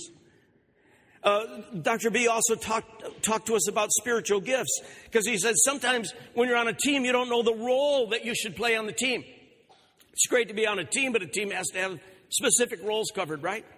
And see, so he would take us to 1 Corinthians 12, Romans 12, Ephesians 4, 1 Peter 4, and show us about these things called spiritual gifts, divine talents, these supernatural capabilities that enable all of us to contribute something to the teams that we're on.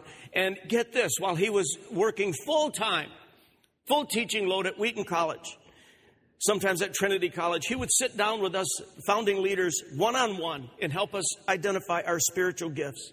Can you imagine the patience required to do that? And then when he helped all of us figure out what our spiritual gifts were, he would say to us, Now, if you're on this team over here and the team needs a teacher and you have the gift of teaching, offer your gift of teaching. And if you're on a team that needs administrative work done and you have the gift of administration, offer to do the work of the administrator. And if your team lacks leadership and God's given you the gift of leadership, then just raise your hand and volunteer to use that leadership gift. Since the 70s, we have organized everything in teams and we have put people in roles according to their spiritual gifts. And uh, this has become just a, a way of doing church work around here. And it's not personality driven. It's not who has the most power, who has the most money. It's got us, this approach has got us through the 70s all the way through today. I predict it will take us well into our future. Do you agree with this?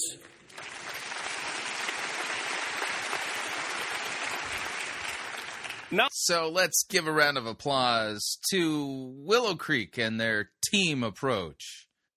Because God the Holy Spirit, you know, they they made the Holy Spirit first. They put him in charge, and the Holy Spirit just totally ignored what the New Testament actually reveals regarding the ecclesiology that he revealed there in um, the New Testament, and took Willow Creek in a whole new direction, whole new direction. Uh huh. We continue. Now might be a good time for me to ask each of you, again, quick timeout. What team are you on at Willow? When you were born into the family of God, the idea is that you'd be on a team. That you would find a little community that has a has some service in mind that you render to the purposes of God in the world.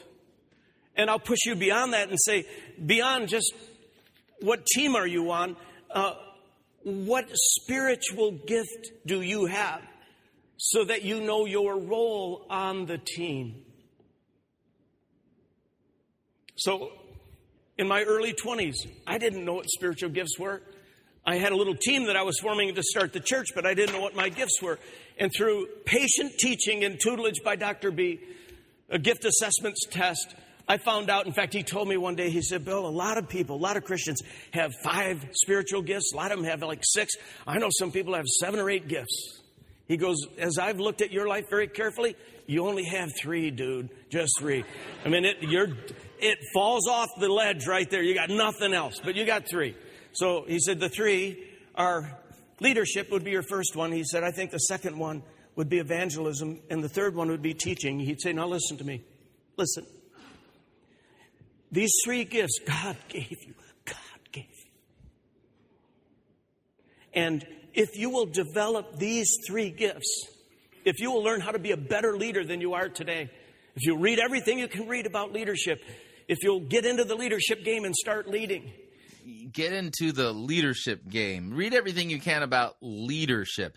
What about reading everything you can about what Scripture reveals as far as the roles, responsibilities, duties, and uh, qualifications for ho- those who hold the pastoral office? Big difference between being a pastor and being a leader.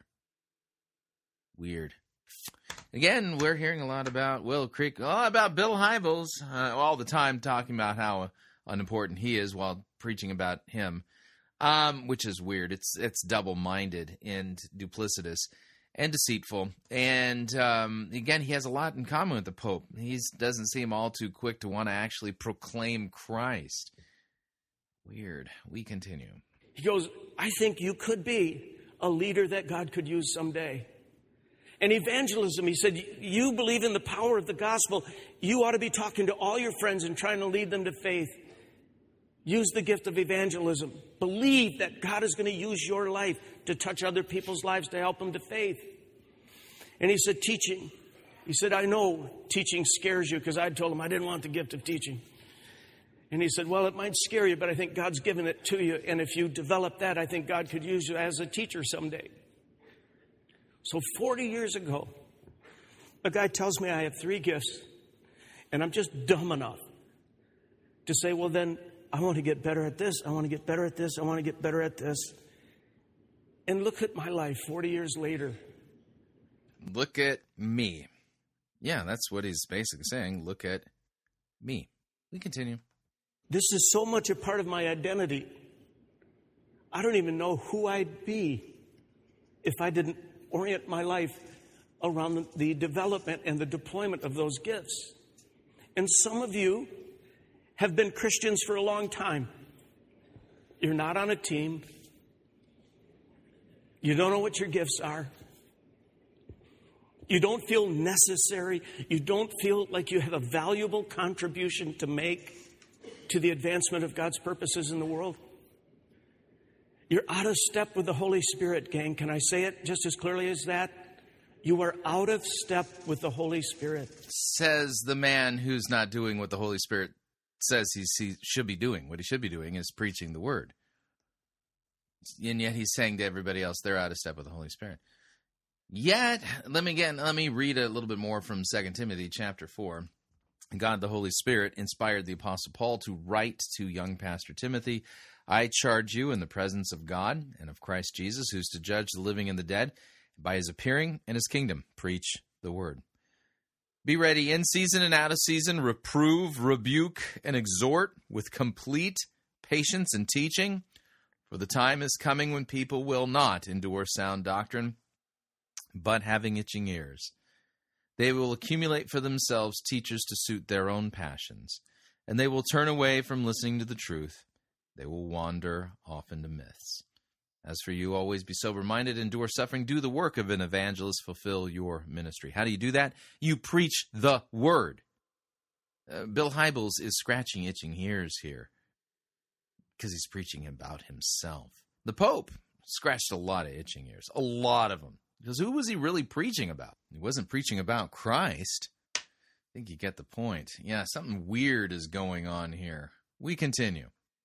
You're out of step with the Holy Spirit, gang. Can I say it just as clearly as that?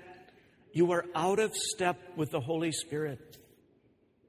If you were yielded completely to the Holy Spirit, He would guide you to a team and you'd be on it, and then if you if you were yielded to the Holy Spirit, He'd guide you to a team. Uh, which biblical text says this? If you were in step with the Holy Spirit, you'd find your spiritual gift. You'd use it. You'd feel the thrill of God using you to touch other people's lives and to help the efforts of that team. And the church would grow and the church would get stronger and do its job better. You know that we we teach about once a month. We teach a class on Wednesday night called Discover Your Gifts. Discover Your Gifts. I ask you, every single one of you who aren't absolutely clear what your gifts are, go to that class, 75 minute class. Then there's some online tools that you can use as well, so that each of you can come out the other side of that class and know what your gifts are. And then you can also join a team, whichever one God leads you to. But if we had every single person in this church on a serving team using their spiritual gift for God's glory, feeling the thrill of God using you, we would have a future so bright you could barely look at it. Your move. Okay? Now, let me wrap things up today by taking you back to one of the single most important decisions we made in the 70s, and it changed the whole trajectory of Willow Creek Church for the ensuing 40 years. Yeah, let's talk about uh, one of our important decisions. Yeah, because church history, it started in the 1970s. Yeah, right. As we were preparing to open the doors of the Willow Creek Theater for the very first time, the very first service, we'd had a youth group meeting, but we'd never had an adult service, you see. The question was asked innocently by about 100 students that met in our rented offices the week before we were going to start the church. I had them all gathered for prayer, 100 high school students, and we're gathered praying for our opening service. And one kid raises his hand and he goes, Hey, who can we invite to come to the first service with us? Who could we invite to come? I'll never forget that little interaction that happened in the moments that followed. Uh, I wish it could have been videotaped, actually, because each one of these high school kids was young in their faith. Most of them had been Christians for less than two years. And God had rocked their young lives. They were passionate about their faith. And they had boundless energy and enthusiasm.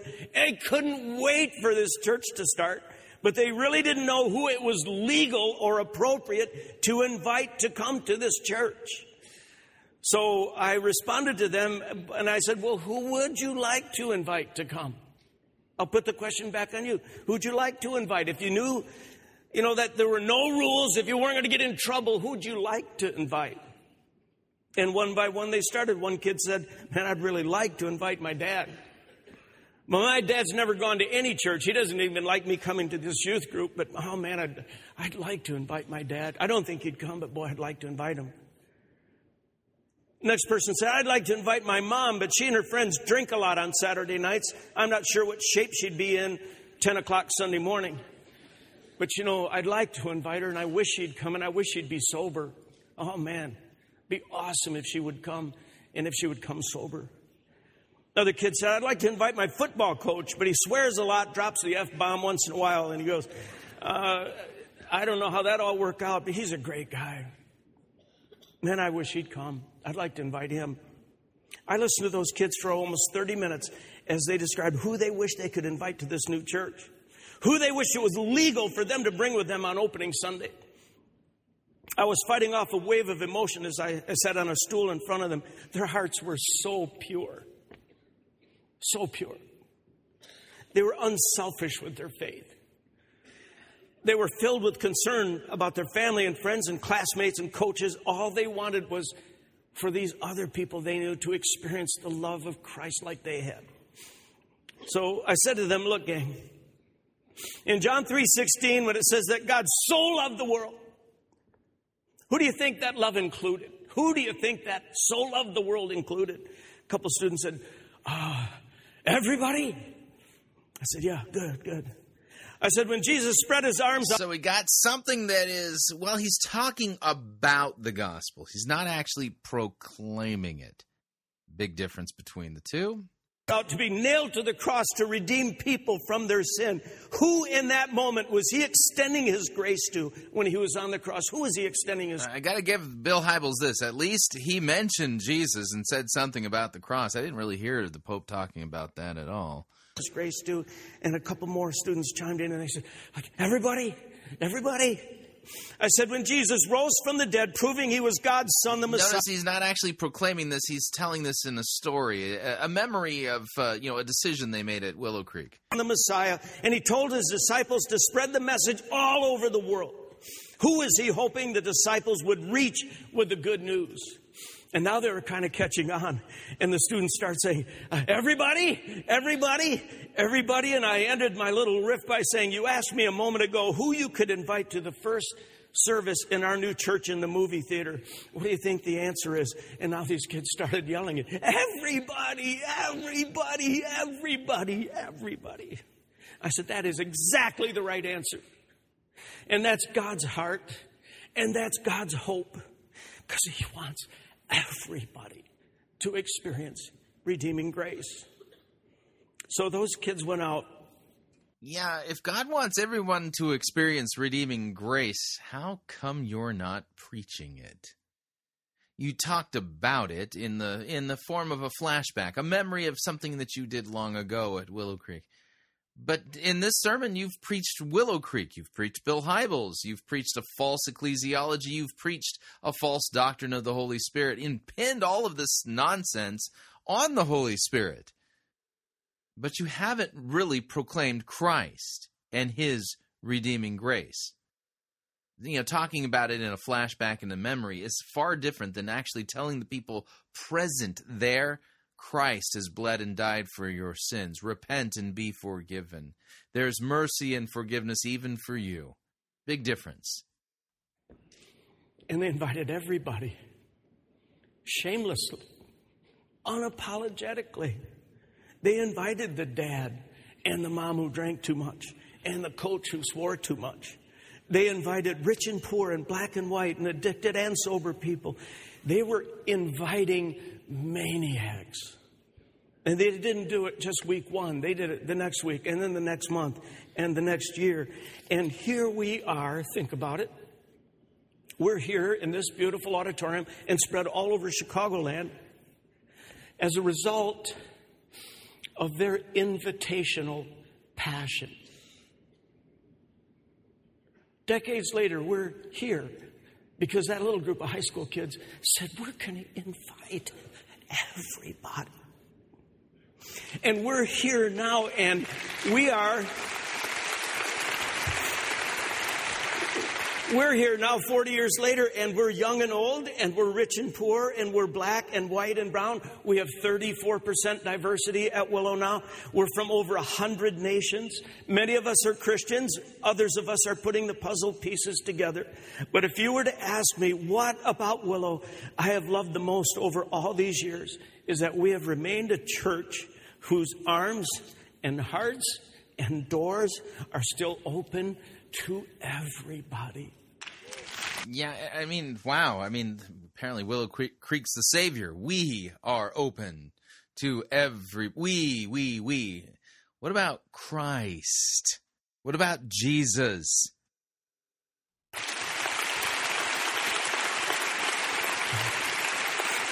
And I love the fact that on, on the mats outside of our doors, we still say, everybody, everybody, doesn't matter what you've been through, how deep a hole you dug for yourself. Doesn't matter if you're rich or poor, gay or straight. It doesn't matter if you've got your life all put together. Doesn't matter if you're rich or poor, gay or straight. Yeah, rich, poor, gay, and straight, um, they're all sinners in need of the Savior and need to repent and to be forgiven because of the shed blood of Christ that was shed for them for the forgiveness of their sins, because God laid on Jesus all of their iniquity and atoned for it. Man, this is a problem. or your life is a mess. God's love is for everybody. And we would like all of you to come and hear about it. Yeah, I'd like to hear about it myself because I haven't really heard much about it in this sermon. Heard about how great Willow Creek is. Love of God? Yeah, I mean, you talk about it, but you haven't given me any real details about it. And as we start this series, this soundtrack series, and we trace the decades, and we trace the activity of God in our church up to the present. Trace the activity of God in our church, not the church, our church. Yeah, the church started uh, on day of Pentecost, AD 33. Their church is sometime in 1975. Present day. I leave you with this challenge invite everybody to this series. Yeah, I wouldn't invite anybody. I I wouldn't want my neighbors to hear this and, and think that this is Christianity. Have the same maniacal passion the kids that started this church did. Invite everybody. Don't say someone's no for them. Say God's doing something at Willow. This is an incredible series. Come and see what God does. Now I'm going to close in prayer, but a two part prayer. If you were in, if you joined our church in the decade of the 70s, would you stand first? Stand up if you joined our church in the decade of the 70s. Look, they're still alive. They're still alive. Wow. Look at all these people. Wow. Uh, that's awesome. yeah, stay standing just for a second. Stay standing. I want to thank those of you who joined us in the 70s, and I want to thank you for inviting everybody you knew, because we're the results of that. Thank you. Thank you. Thank you. Now, would all the rest of you stand, please? All the rest of you. And we'll have a close. Cue sappy music. This is an emotional manipulation technique designed to create the false impression that God the Holy Spirit is now descending on the audience as he's getting ready to do business with them. Right, yeah. Closing prayer. The one thing the programming team didn't allow me to do, they didn't allow me to set up or follow up the song Little Pilgrim. Because they know me and they know I would have derailed the whole service. That song, Little Pilgrim, that describes the life of someone who's trying to find his way. But he took a little turn to the left and wound up in a ditch. But the Christians didn't judge him. They said, That's okay. It's all right. It's just a temporary thing. Come, get back on the path. Come on, keep going, keep going. We'll walk with you. We'll help you. That song defined us for our first decade. Where we looked at people far from God and we said, They're just pilgrims. They might be screwed up right now. It's okay. We can wrap our arms around these pilgrims and we can help them find their way back home.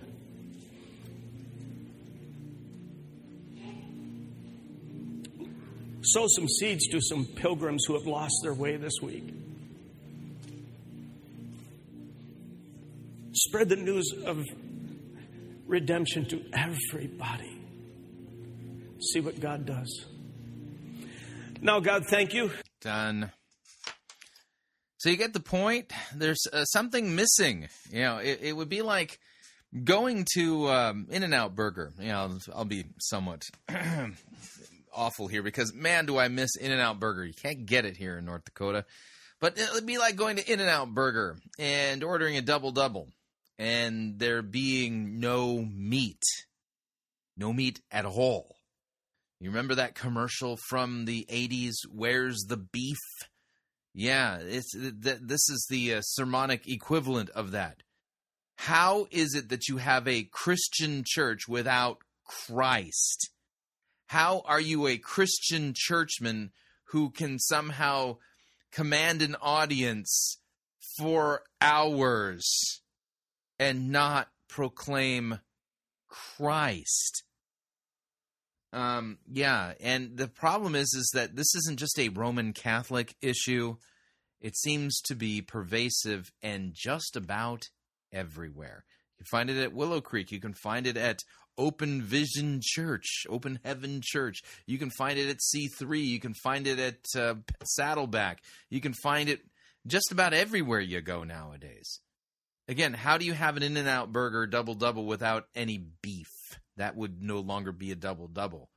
Christianity without Christ ceases to be Christianity. Christian preaching that doesn't exalt, proclaim Christ and his saving office and work for us, properly distinguishes between law and gospel, proclaims sin and grace, repentance and the forgiveness. Without all of that, what makes that Christian preaching? Talking about brotherhood and conviction and and walking through the history of what you think God told you to do. You know, well, we we made the Holy Spirit the you know the, the in charge here. Yeah, I'm glad you did that. Um, again, what makes any of this Christian? Have we lost sight of the head of our church, the head of our lives as Christians, the head of the body of Christ, the author and the perfecter of our faith? Where has Jesus gone? Finding him is way more complicated in many churches than finding Waldo in those books. There's a big problem, big problem, and it's pervasive and it's everywhere. Jesus seems to have gone missing in the minds and in the hearts of people who claim that they are followers and believers in Christ, and that's a problem. All right.